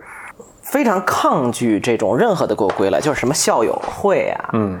我也不参加，当然对吧？就是也没什么可参加的，嗯， 然后什么同学会啊，什么什么，就以各种名目吧，就我都是非常远离的，我觉得。有那会儿走的比较极端，我就觉得任何这种标签儿，我都觉得非常非常邪恶。就他好像用一种你你你一个人，你明明是一个极为复杂、综合多面的一个生物体，但他非得说，哎，就一个嗯啊标签儿，咱就咱就好像就是哥们儿了，或者怎么样？就我觉得这种感情是非常非常所以脆弱和浅薄的。当然，现在我不完全这么看了啊，但很长，我仍然还是觉得是是是这样的。所以所以你说呃，我你说到这我就想，因为我跟简历其实经常也有类似这样的对话，所以我觉得咱们比如今天这个时刻，大家能一起录在一起录播客，然后或者坐在一起，至少两个人录个播客，一个人看美剧 的话， 还有一个猫，也是可能我们对这些事情，就是我们我其实咱们是有很多共同点的啊。对比如说我们对我我以前对这种这种东西是有完全跟你刚才一样的对认识，呃，不就是包括现在也是了。对就我一直觉觉得对我来说不是一个最自然的一个归属也或者一个行为方式啊，就怎么着一下就是没啊。但是我刚才有个但是，但我现在忘了那个但是是什么。我我我可以这个或者是可能因为岁数大了，其实对对这个东西的警觉，越来越接受吧，或者是啊对所以后来我我我我前两天发一微博嘛，包括也是有我的小小感受，就会有这种感觉啊，就是我每到遇到这种情况，我有点警觉，就是得意忘形这播客做了有半年多了，嗯，然后我发现哎。基本上我找来上节目的朋友都是我自己比较认可、喜欢，然后很开心相处，对吧？然后偶尔我还会给你们介绍一些，哎，这也是我会说，你看这个也是得意忘形的主播，大家可以认识一下，包括上期的这个田螺姑娘，等等等等。所以等你攒了十个八个主播之后，回去一看，哎，其实他们是应该有一些共通点，啊或者是对，但在这个时时，刻，其实我就有一个警觉性了，就是我觉得，就那天我写了一个微博，就是你志同道，包括未来几期也会拉一些很好的我的呃新的旧的老朋友来。然后有时候我会想说，哎，我们应该搞一个得意忘形主播大联欢，对吧？所谓的吧，比如说私下吃个饭啊，或者大家一起 hang out 啊，然后反正人至少，比如说大家就都认识我，反正相对认可我，然后都反正至少或者我们的共同点就是都上过这节目， 对，很多上这节目都认识张宇，对吧？嗯。那至少这个人应该就是有些共通性嘛。嗯。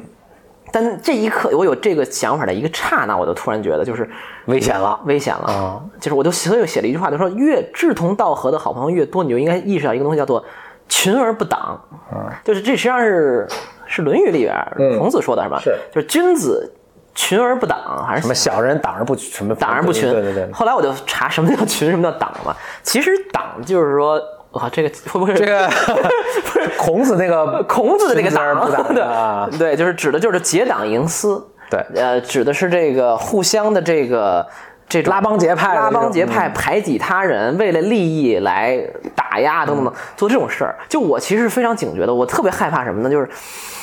我有时候特别害怕，或者有时候刻意远离，比如说你们。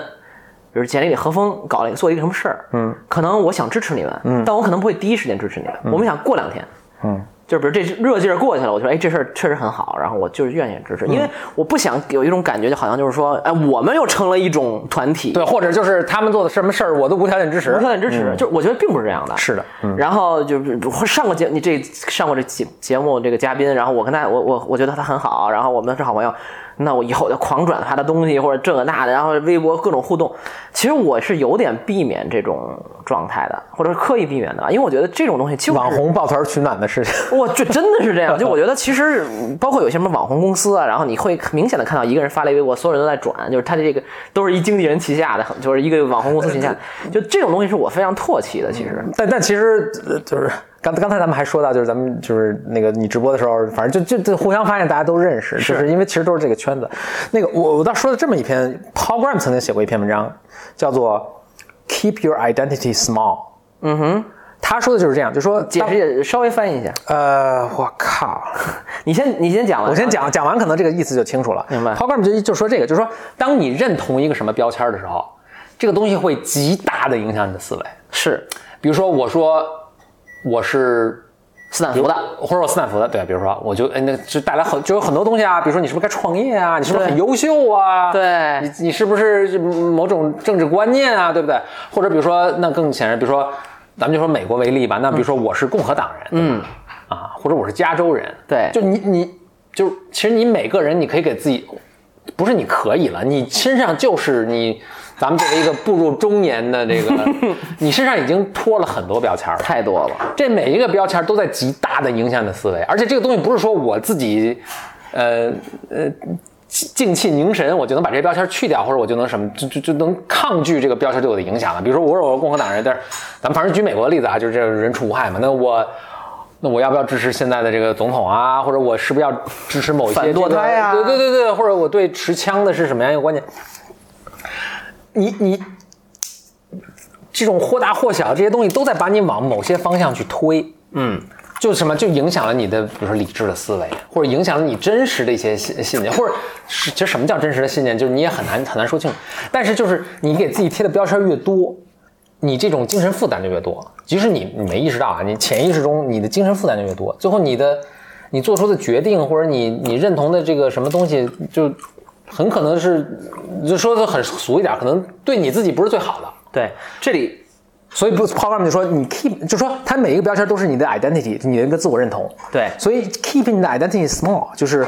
我可能不承认我是加州，就是我没有特别刻意的去说我是我，就比如说我老去参加斯坦福校友，如果你老去参加斯坦福校友会的话，你的这个 identity 就越来越大了。是所以我就也就可能是你刚才说的你那种做法，就我也没有刻意去这个去参加某些拒绝群体的聚会啊，或者我是什么，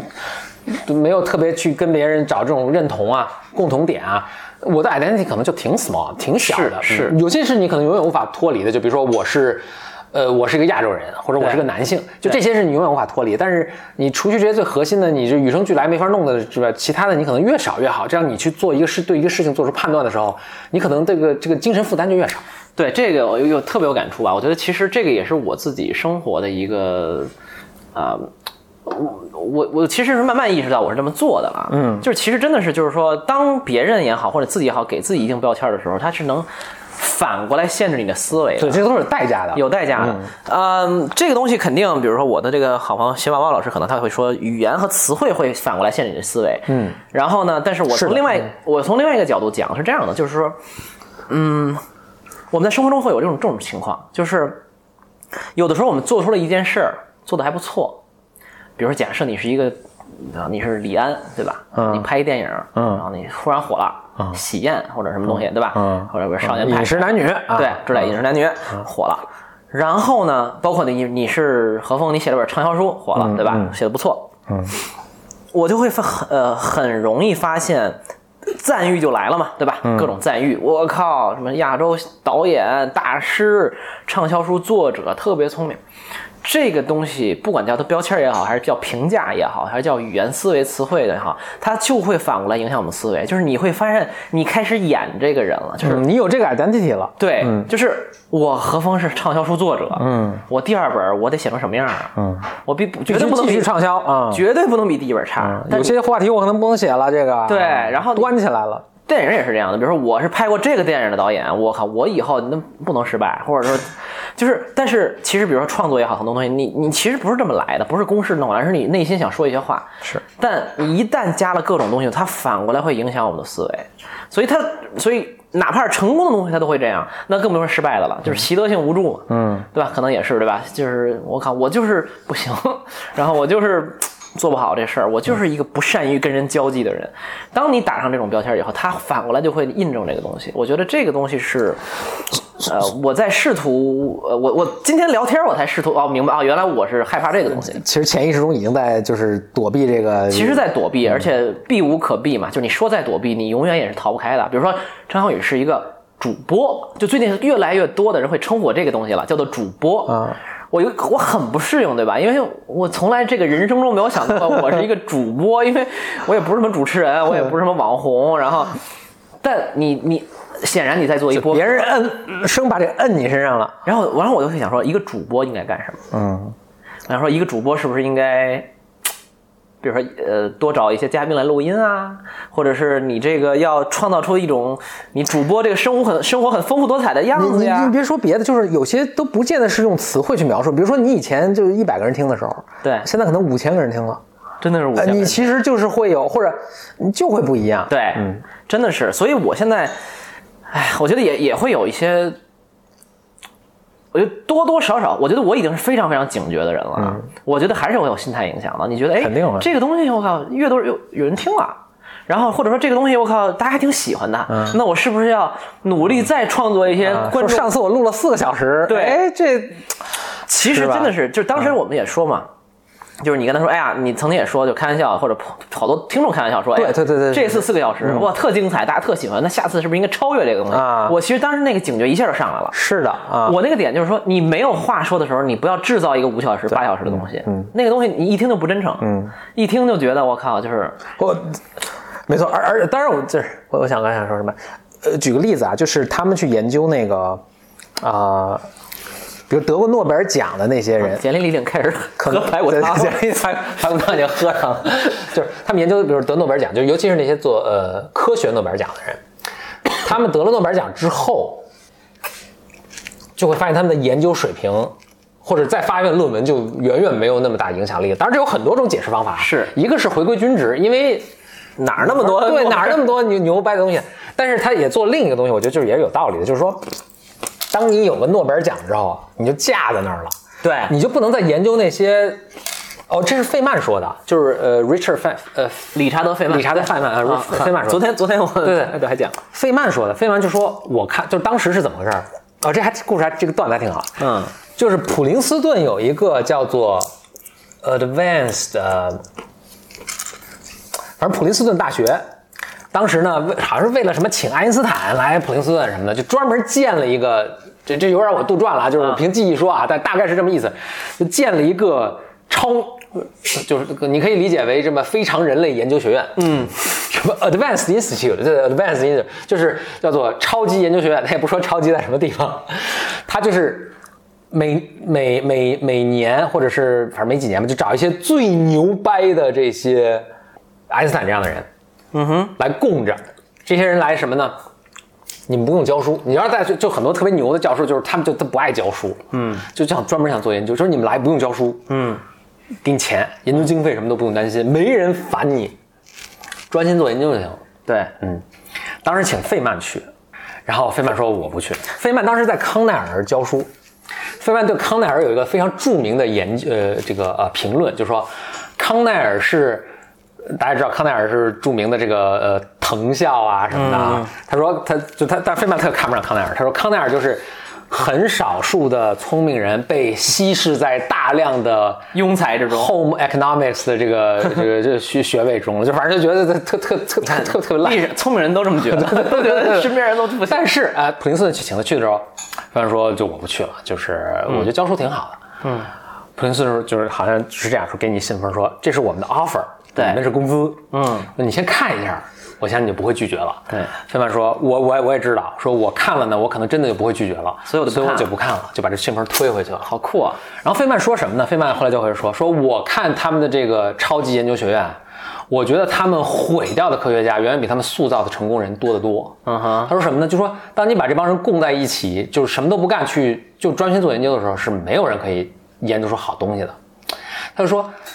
我看到那些，就诺贝尔奖也是一样，就是说，当你拿了诺贝尔奖的时候，你被架到这个高的位置，你下一个研究课题必须是奔着诺贝尔奖去的那种，超越人得有那种重量级的。对，但是那种真正突破性的研究，不是不是这种话题，对，而是那种现在大家看不出的那种形的小东西对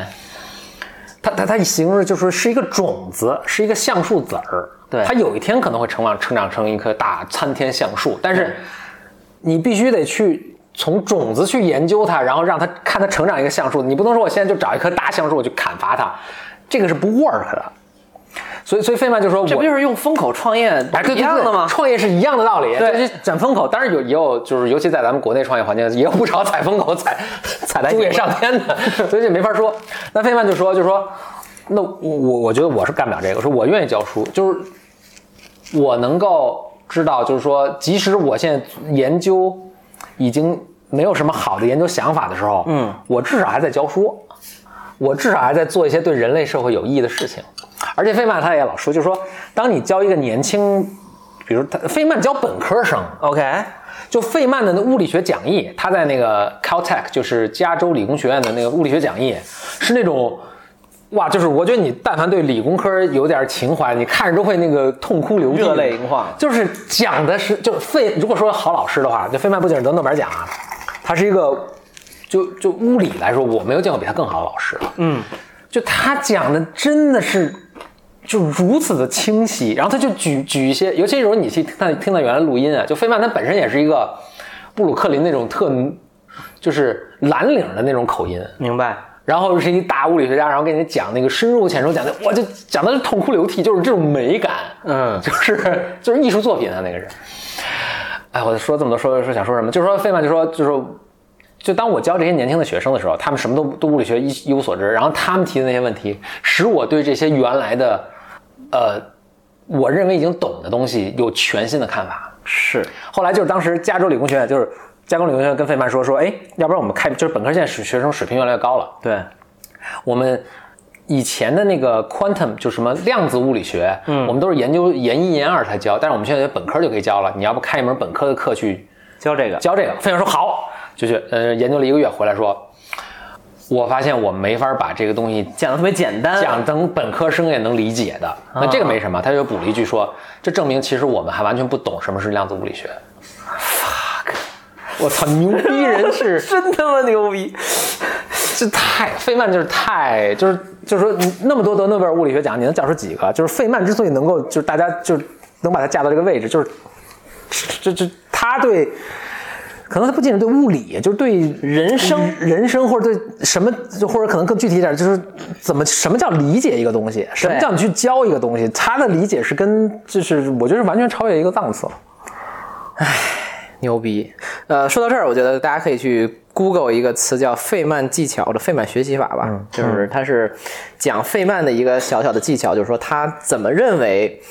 啊，他他认为什么是一个东西对一个东西真正理解的东西，我就不讲了。我曾曾经在一些其他场合讲过这件事儿，但，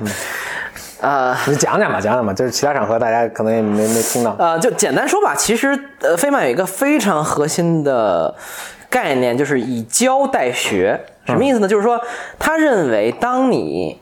能把一个东西简单的解释给一哎，就是刚才那个那个对嗯不懂不给其一个不懂这个外领域的行人听外行的人听的时候，你就真正理解这个事情了。所以他鼓励大家就是说，如果你想学习一个概念，最好的做法就是你先去查这个概念的各种资料，然后你找一个人给他讲。你讲到的时候，你肯定说，哎，这块儿卡壳了，或者对方问你问或者题问你一个问题，我答不上来，嗯，然后你再回去反攻，然后你再回来给他讲，再回来反攻，再回，最后你这个通特别通顺了，而且你能把这个东西抽离的特别好了，你就对事儿真正真正理解了，嗯啊，所以刚才说量子物理这个这个这个这个这个例子吧，我觉得非常让人感动，是就是他说说，你看我没法把量子物理简单的解释给一个大学生能听懂的水平。所以，我证明我们人类还对这个东西一无所知，或者说知道的非常不懂少。，嗯，还没敢研究明我 白。靠，就这种高度，我我就是，哎，那我 再胸怀我那我再讲个段子啊，嗯就是你刚才说是费曼什么学习法，对，呃，还有一个著名叫费曼解题法，嗯哼，三步。没听过， 嗯，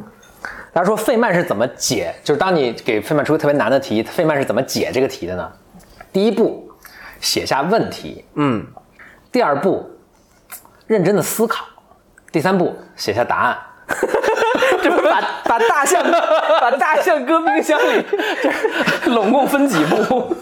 费曼解题法，这是段子 吗？对对对，忘记是真的假的，反正就是，就 Freeman Dyson，就是他是嗯、跟费曼同期，应该是跟费曼合作过的一个物理学家，就是他他也在普林斯顿那个啊超、超超级超级人类学研究院超级学 院的，好像他终生在那儿就是做研究好。像听过这个名儿，，Freeman Dyson 很有 名是不是戴森吸尘器的创始人？消费升级。消费升级，戴森曾是戴森 Freeman Dyson 还是谁谁说的啊？ 嗯，说天才分两种，一种天才是哇，你看我这人真天才，但是我能理解他为什么那么天才，就是说，比如说他是他跟我和风的构造没什么区别，但他就是是我的一百倍，就他速度比我快一百倍，对或者他这个知识比我渊博一百倍，对就是他是就是我能理解他，就是但是他就是我一百倍，是这是种天 才，是，还有一种天才是，你就就是一黑盒 子。根本不知道你完全没法儿，我操这怎么想的？你无就是你无法在脑中建构一个，就是说他的模型，就是模拟他的思维方式。就是你可以模拟，但你可以很慢，对吧？但你可以模拟。嗯就大家都是学过图灵机，所有图灵机都是 都是一样的回到 回到图灵机了图灵机就所有 Turing machine 图灵图灵机都是一样的，对吧？然后他们他们比所有的状态机 state 啊，这个就不说了啊。 State machine state machine 就图灵机跟状态机是本质上是不同的，但所有状态机都是一样的。 还是很好笑。 对，这就是你的纳 什平衡的比喻。那不说了，他说这种天才是你永远无法想象他是怎么工作的。嗯，费曼就是第二种天才，他是个魔术师，你你没法模拟他的思维。哎，我觉得有时候，比如呃我熟悉的领域，有时候运动员也是这样的。嗯，有些运动员就是我靠，特快，同样的动作，人家就是比你快一倍，你根本防不住他。但你能理解，就是虽难亦能，就是对对我慢动作可以模仿你，但是对，但有些人可能你根本不知道这球怎么打的，或者他直接他的这种套打法，就改变这个运动的理对这个运动的理呃解对，了。就像那个 AlphaGo 对围棋的产生就是你，就是他的一出现，你整整，比如说，比如比如李昌镐一出现，或者吴清源一出现，整个大家对围棋的理解，哦，原来有一个新的突破呃了，吴清源是有这种经历，李昌镐可能还没有还没有啊、啊，李昌镐还就是后世，我就是对我就是发挥稳定，我就是比你们都好，就是好好个一分两分，但是你们就赢不了吴我，就清吴是清源好像是因为他的那个官子官子的那个那一套东西，就大家原来不重视官子嘛，就是最后收尾好像是这样呃。李那李不昌重要镐，李昌镐啊，李昌镐呃李昌镐啊是李昌镐吴清源是他是开局，他是对围棋完全颠覆， ，OK，就是他是什么重视中府啊、开局的下法呀、什么，就是围棋可能就就日本那边什么三百年没变过，但是他就说我就不这么下。好想做这样的天才啊！赶快找一个领域，什么呢？ 现想一个我靠，我觉得养猫， 但但是就说回说到咱们的定位 嘛，人设有出就来了我回我回到这样，就说咱们都已经步入中年 了，就是你 看，哎你又用思 维限制自己。就给自己贴标签儿 对就中中年男人应该这么行为，应该是说这种话，对吧？对应该掉头发了但就是咱们真的如果很 很现实，就是咱们都步入中年了，如果还没有在某一个领域有所展露那种天才的视视角的话，就是差不多了难。不，我现在最悬近了更有信心，因为我最近在看一些书，写一些公司，然后写一些东西嘛。我嗯发现我现在颇看到有好多好几个四十岁之后有重大也有突突破的的，嗯甚至五十岁的，比如麦当劳的创始人其实是五十岁啊，什么 Ray Kroc Ray Kroc 啊，你也看过 The Founder 嘛，嗯之类啊，的。对他以前就是在他那个弄麦当劳以前，就是基本上就是就一个失败的销售失败的销售售人员。对对对对，所以我觉得没关系，我觉得还是有，我还是有信心去慢慢寻找吧。不同的行业，就是就是你看那个数学、物理这种行业，都是特别年轻就就是你就过三十岁，没有什么创是很很能没戏了但是你比如说什么文学创作，那是什么年龄，或者说可能对得到一定岁数对，才能，就是可能行业不或者说就是在他机会更多嘛，就嗯画家等等也是。但是你可能一直在画，你你不是说有一天突然开窍五十岁，然后画出一个天才，就不可能。嗯呃，这肯定是一个积累的过程。对，就是说那种行业可能你真的是得对人生，你说我二十五岁，我就是我数学特别好，这有完全有可能，但你说我对人生突然有一个什么特别巨大的不可思议，你说二十五岁你就是这青春期也有啊，佛 s i d d a r t 嗯啊 佛陀本 他人是多大？？他四十多了吧？没有吧？他四十多才悟的吧？应该我查一三，查我至少三十多了。是吗？你看耶稣三十多开始布道，佛陀也是，就是咱们咱们这年龄这，这这咱不能这么比啊，不能这么比不太合适。但是就是说对人生的这种体悟体味，可能是得到这个年龄才啊，。三十五，三十五，悉达塔是吧悉？达悉达多就是佛陀本人悉是。达塔应该三十五，他是二十九岁离家开始探索这个这个这个灭苦的就，反正对对，对就开始琢磨这思琢磨这事儿琢磨这事儿，然后三十五岁差不多就是张老师这个年龄了。没 我我还没到，我还没到，别给我瞎了，好几年啊呢。 呃，二十九，我说二十九这个啊， 就是他二他二十九开始研你琢磨这个，你也二十九开始琢磨好。好好，我争取到三十啊五。你看耶，稣是三十二岁吧，应该三十三岁，嗯啊，还真是开始三布十。道啊哎呀，啊，穆罕默德也应那该他是人类，这是人类历史上真正的天才，对吧？就是如就是天才如他们也是三十多岁开始开始，你那天这么说，天才如他们，也是六十多岁的寿命里的一半儿才开始的。对对对，咱们这寿命又长了， 对，咱万一活一百呢？要允许自己五十岁而的。而且存在这么一个问题，就是他们就那个时代就是人类积累的知识也少。所以你可能学个五年十年，就是已差不多经了就是到知识的最前沿了。九年义务教育就差不多了。对对，咱们现在知识多了，你可能 在30岁还研究生研究生毕业才能就就是 勉强对吧就？前人积累的，咱们才刚，其实还没学 没没学多少呢，真真没所以所以就是真就是这社会发展不同了，前天费曼有一个段子挺逗的，他说这个 physics is like sex。嗯。他说 Sure, it, it will bring us some results, but that that's not why we're we're doing. 我对， 嗯对嗯他说物理跟这个性性爱一样，他说当然它会有一些具体的结果产生，但比如是生个孩子什 么的对嗯，但这不是我们做它的原因。是， 就他其实非常热爱自己的这个哦，费曼的绝对是，嗯，他有一本儿，而且挺挺多自传吧，最有名的叫做《别闹了，费曼先生》。对嗯是一个非常有点顽童的性质，然后很风趣，然后，哎，这这一辈子活成这样，我觉得也是非常非常是。费曼，呃就是费曼的书，我就我我应该是高中时候特别迷费曼，就把嗯跟他相关的乱七八糟东西全看了一遍，是？吧？嗯，小时候就展现这就种是 geek 的，就太神奇了，这个人，嗯，太神奇了，他就，我想他，我举个举个什么段子啊，我， 他他还有个小段，他他非卖打鼓打手鼓， OK，嗯，他当时练就什么扳什么就手鼓，搬走，对对对，然后他就他打到还能够那个呃能表演，就他是一个相当就是半专业的一个水平。嗯哼。然后他他曾经跟别人这么说，就说如果你觉得物理很难的话，打手鼓啊，就是两手打 鼓啊，嗯，有一种有一个技法，就是在一个比如说在三个音乐小节拍里的时候，是左手打十一下，右手打十三下， OK 但是还得平均呢，你知道吗 OK，你试试那个，你就不觉得物理很难了。哎呀，挺有意思的。哎，咱们从那个我去佛山练咏春这件事儿延伸很多啊，嗯，回到你们，你跟简连里最近，咱们上次其实录音有二十一期嘛，现在二十九期，都你想俩月了吧，我一周一期嘛，然后但中间我们见过一次对吧？啊嗯，我们在上海有一次在上海 没录啊，当时我设备都带着了，啊没录没录音，没录了。但是我们当时在一个酒吧里，环境实在太嘈杂，然而后且说了一个不政治不正确的话，就决定不录。 对对对，呃，那对，所以这两个月之间，你你们都就是有什么做了什么，然后有什么印象深的可以给大家分享一啊下。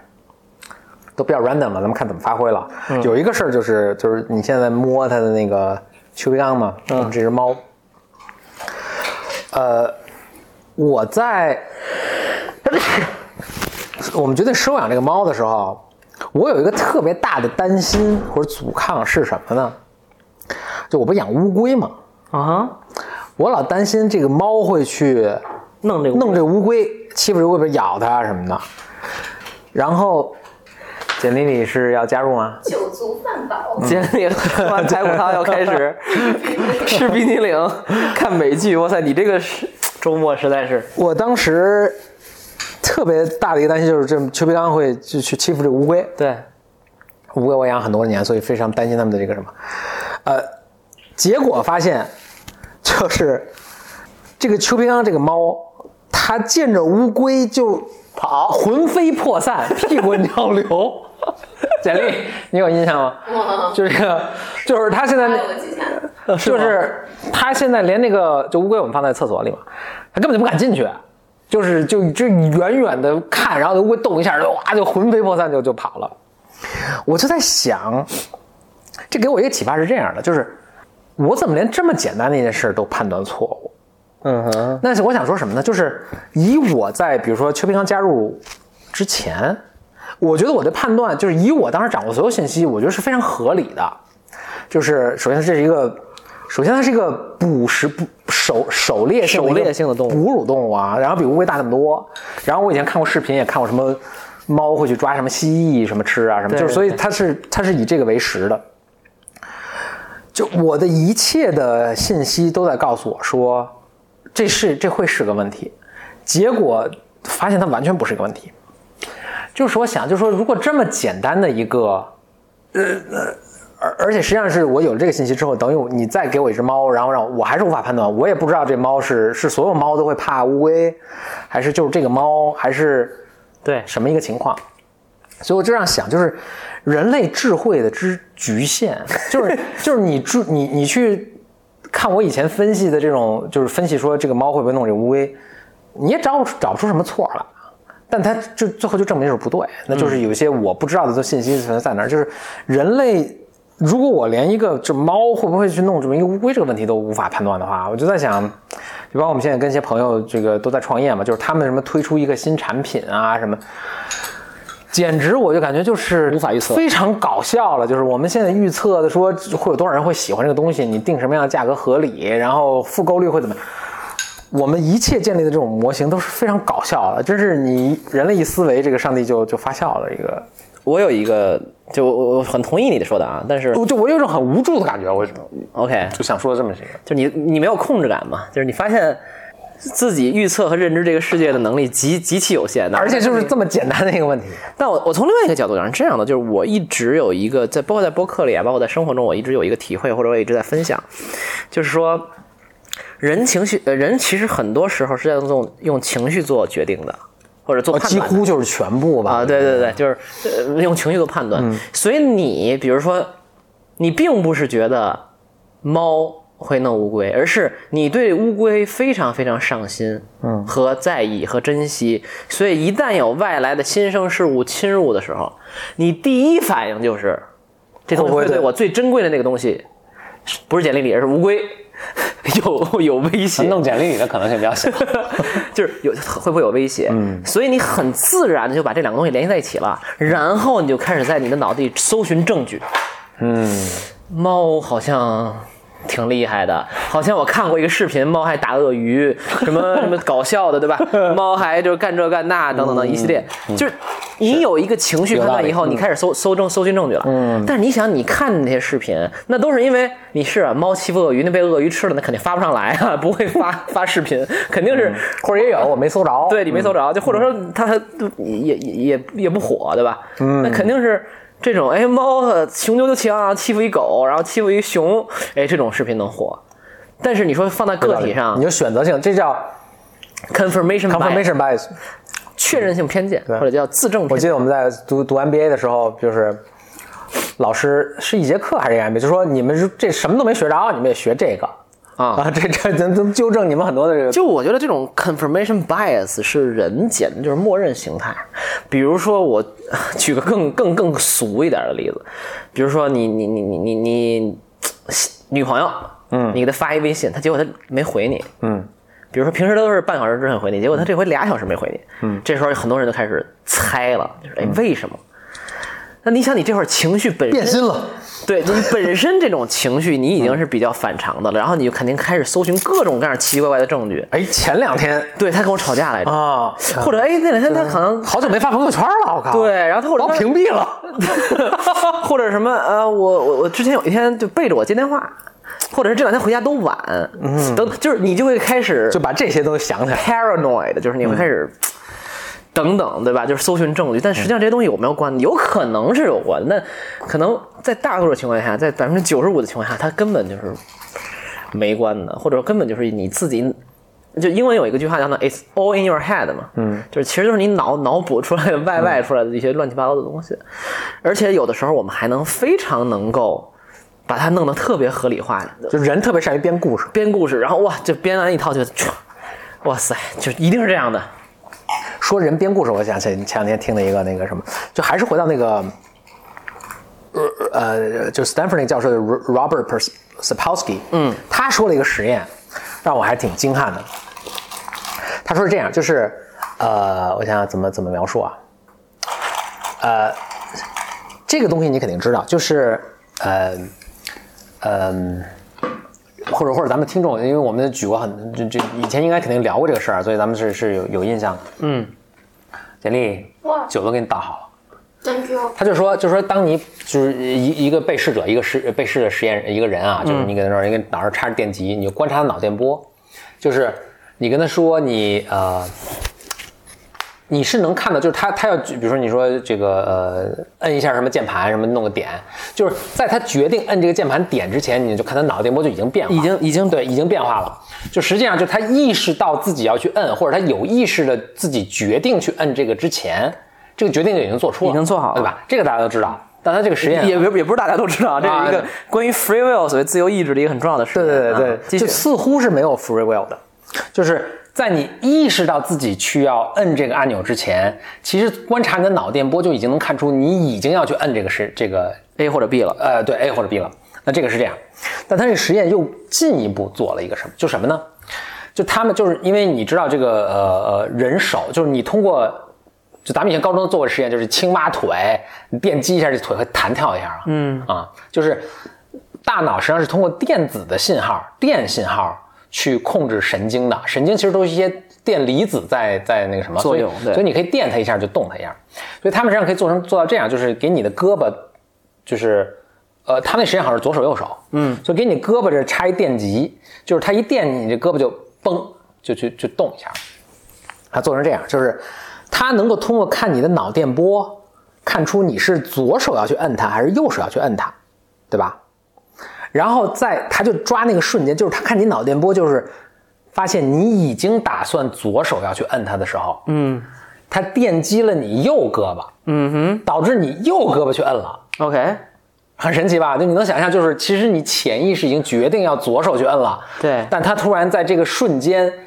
电击了你右胳膊，导致你右胳膊叭弹出去了。嗯， OK，嗯哼，所以他们就在想，假想，就说这个被实验的这个人肯定会特别别扭。嗯，他说：“哎，我靠，换了一下，就是好像我这胳膊不受我控制什么的。”对，他们这是他们的假想，但他们最后是就是这么搞了几次之后，去问这个人哎：“你刚才是不是想有没有这么回事儿，对吧？对有没有想摁上？是有没有觉得别扭什么的？然后你猜那个被实验的人是说什么？哦，不别扭啊。就我就本来就想这样啊。他说，他说他还是这么说，他说我临时换主意了，哦，就是这个这个实验还挺震撼的，就是其实你是完一你是没有什么 free will 的，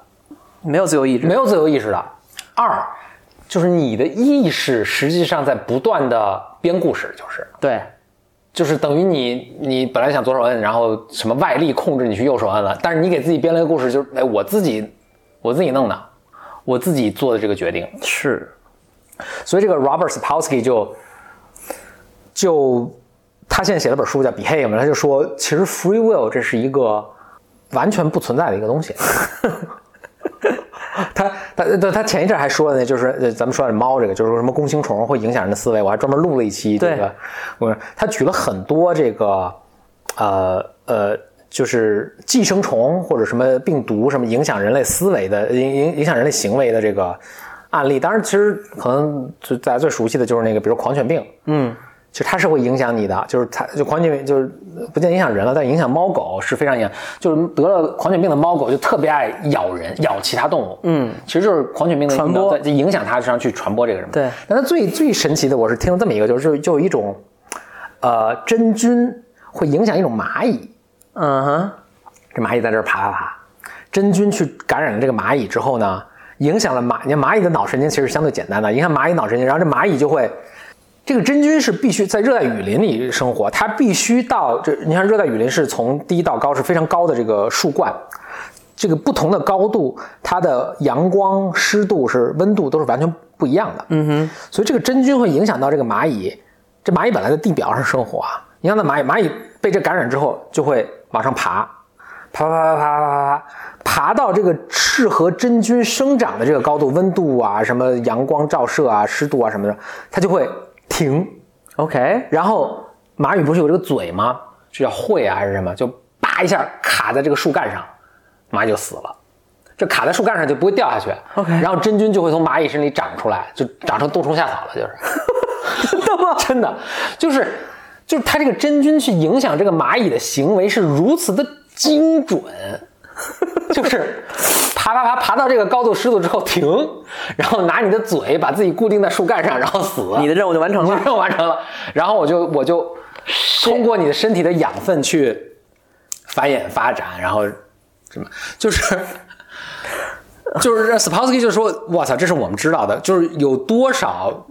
我们周围的，不管是这种化学物品啊，或者是其他什么真菌、病毒、寄生虫啊，在影响我们的思维。就是我们其实是没有任何 free will 的，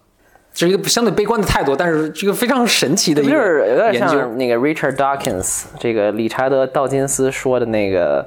自私的基因嘛，就是人某种程度上是以这个怎么讲，就是某种程度上我们都是我们基因的一受个它控制，其实我们的生存在的目的就是一个传播它。传播这个基因，为了传播它对。那另外有一个就是最近我在简单的看一些呃一个小领域的书吧，叫做具身认知，叫 embodied cognition。嗯，具身认知是啥呢？嗯，啊，它就就一个最简单的例子，就是我我人没有 free will 这个事儿也很，就或者人的。意志是受很多东西影响啊，就这这个点，他举了一个特别有意思的简极简单的例子，就是说，有的时候我们去让人帮忙，啊，就帮一个小忙啊，就比如小很小的一个 favor，然后他说，如果你是在对方拿了一杯，他们做一个实验，就是冷热水是吧对，啊拿了一杯冰水对，找他帮忙，和对方拿了一杯热水，你去找他帮忙，他有时候反应是不一样的。是啊，因为这个时候就是，其实你想想也是这样。后来我我就说这东西，反正是不是有点那种，因为你也知道现在就是各种太神道啊！这对，因为心理学领域很多东西就是有也点也被辟谣了，现在对，有点争议嘛。但后来我发现有一个东西是对的吧，就是比如我们老说夏天就就比如说冬天就容易分手，或者是冬天容易大家心情不好，反正嗯就是处不好。夏天大家就哎心情特别好，就想谈恋爱就之类的啊。嗯就其实这我们就是受环境气候影响啊。就你很热的时候哇，大家很开心；你冷的时候就是觉得哇阴冷，然后不爱跟人打交道或者等等的一系列的东西。然后还有一个就是说。还有一个东西嘛，就是还有一个跟我觉得跟 embodied cognition 有点关系的，就是人们的动作和姿态也会影响我们的心态的。嗯，比如说呃，讲演讲的时候，经常有一个技巧，说你要这个打开你的身体，然后做一个就是那种挺胸扬头的动作，你会更有自信。嗯，或者说你在大街上走路，如果你老是含胸啊，然后露背，就不是不是露背，就是露 露背， 露袒胸露乳，不对。我想起了《水浒 传》，嗯，鲁智深， 对，就如果你总是含含着胸啊，然后很低低着头啊，你可能就是自信心不足。但如果你哎刻意的去，呃，用一种很雄赳赳 气昂昂的心态、呃状态去走路的话，你可能就是会有。我想这确实有道理啊，就是这个东西就是会影响我们的各种的。认知啊，状态啊，等等等等，就就人就是一个非常 奇怪的我我是 就就是这个这个东西也也挺有争议，但我我觉得确实挺有是是有一定道理的。包括我刚才跟你说的那个，就是人类的你的思维，哎，怎么说说这儿？就一方面可能没有 free will，但是另一方面你的你的意志。你的思维是对你的身体反过来有很大的一个影响的，就是像我刚才说的那个，就是，呃，就咱们录录之前我说的那个，就是他们找几组人，第一组人是真的去锻炼身体，举哑铃什么的，对第二组人是只是坐在那儿想象自己举哑铃，但想象的特别具体。啊，第三组是这个对照组，就是就是想一些什么其他的嗯无无关的事情。结果他们会发现，就是当时第一组那个真正去锻炼身体那些人是确实体力增加了，但是他们第二组那个就只是想象，就是坐在沙发上想象自己去举哑铃的人，他的体力也增加了，而且就是他们增加的程度几乎就能达到第一组的那个百分之八九十，就是你的思维对你的身体的影响是非常。就不可思议，就是我们现在可能还不真是不太理解就是这个。思维既会影响身体，身体呢也会影响思维。嗯，然后呢，听着还挺违心的，但是好像确实是有有一些这个道理在里面。就是我们就是人身体是个人太复杂的一个东西，我们是只只能说现在就完全不太理解。对啊，所以有的时候就是呃肢体的交流是超越语语言文字的嘛，嗯，对吧？拍你一下啊或者等等的各种，其实确实是这样的。嗯，哎呀，对，所以有时候我经常看到这种东西，我觉得就跟你一样，就是有点。无助， 就是你明明你知道自己是这么一个脆弱的一个东西，对吧？太容易受各种各样。今天可能心情好，嗯、你写的东西或者你的认知也非常有限，嗯，对，就是今天心情不好啊，什么看什么都不对劲。哎，喝一口。但当然这这是一个好处是说，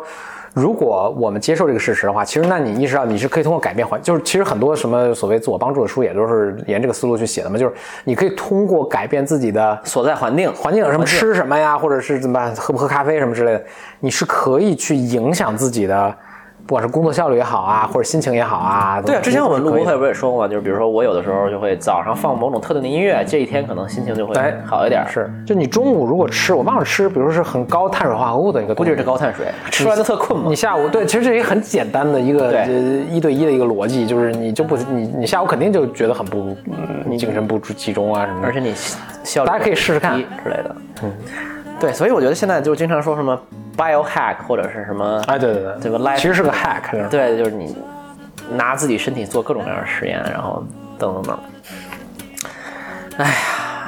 咱们先先喝排骨汤，对对，我有一个提议，咱们先喝点排骨汤我。暂停一下咱们排骨汤。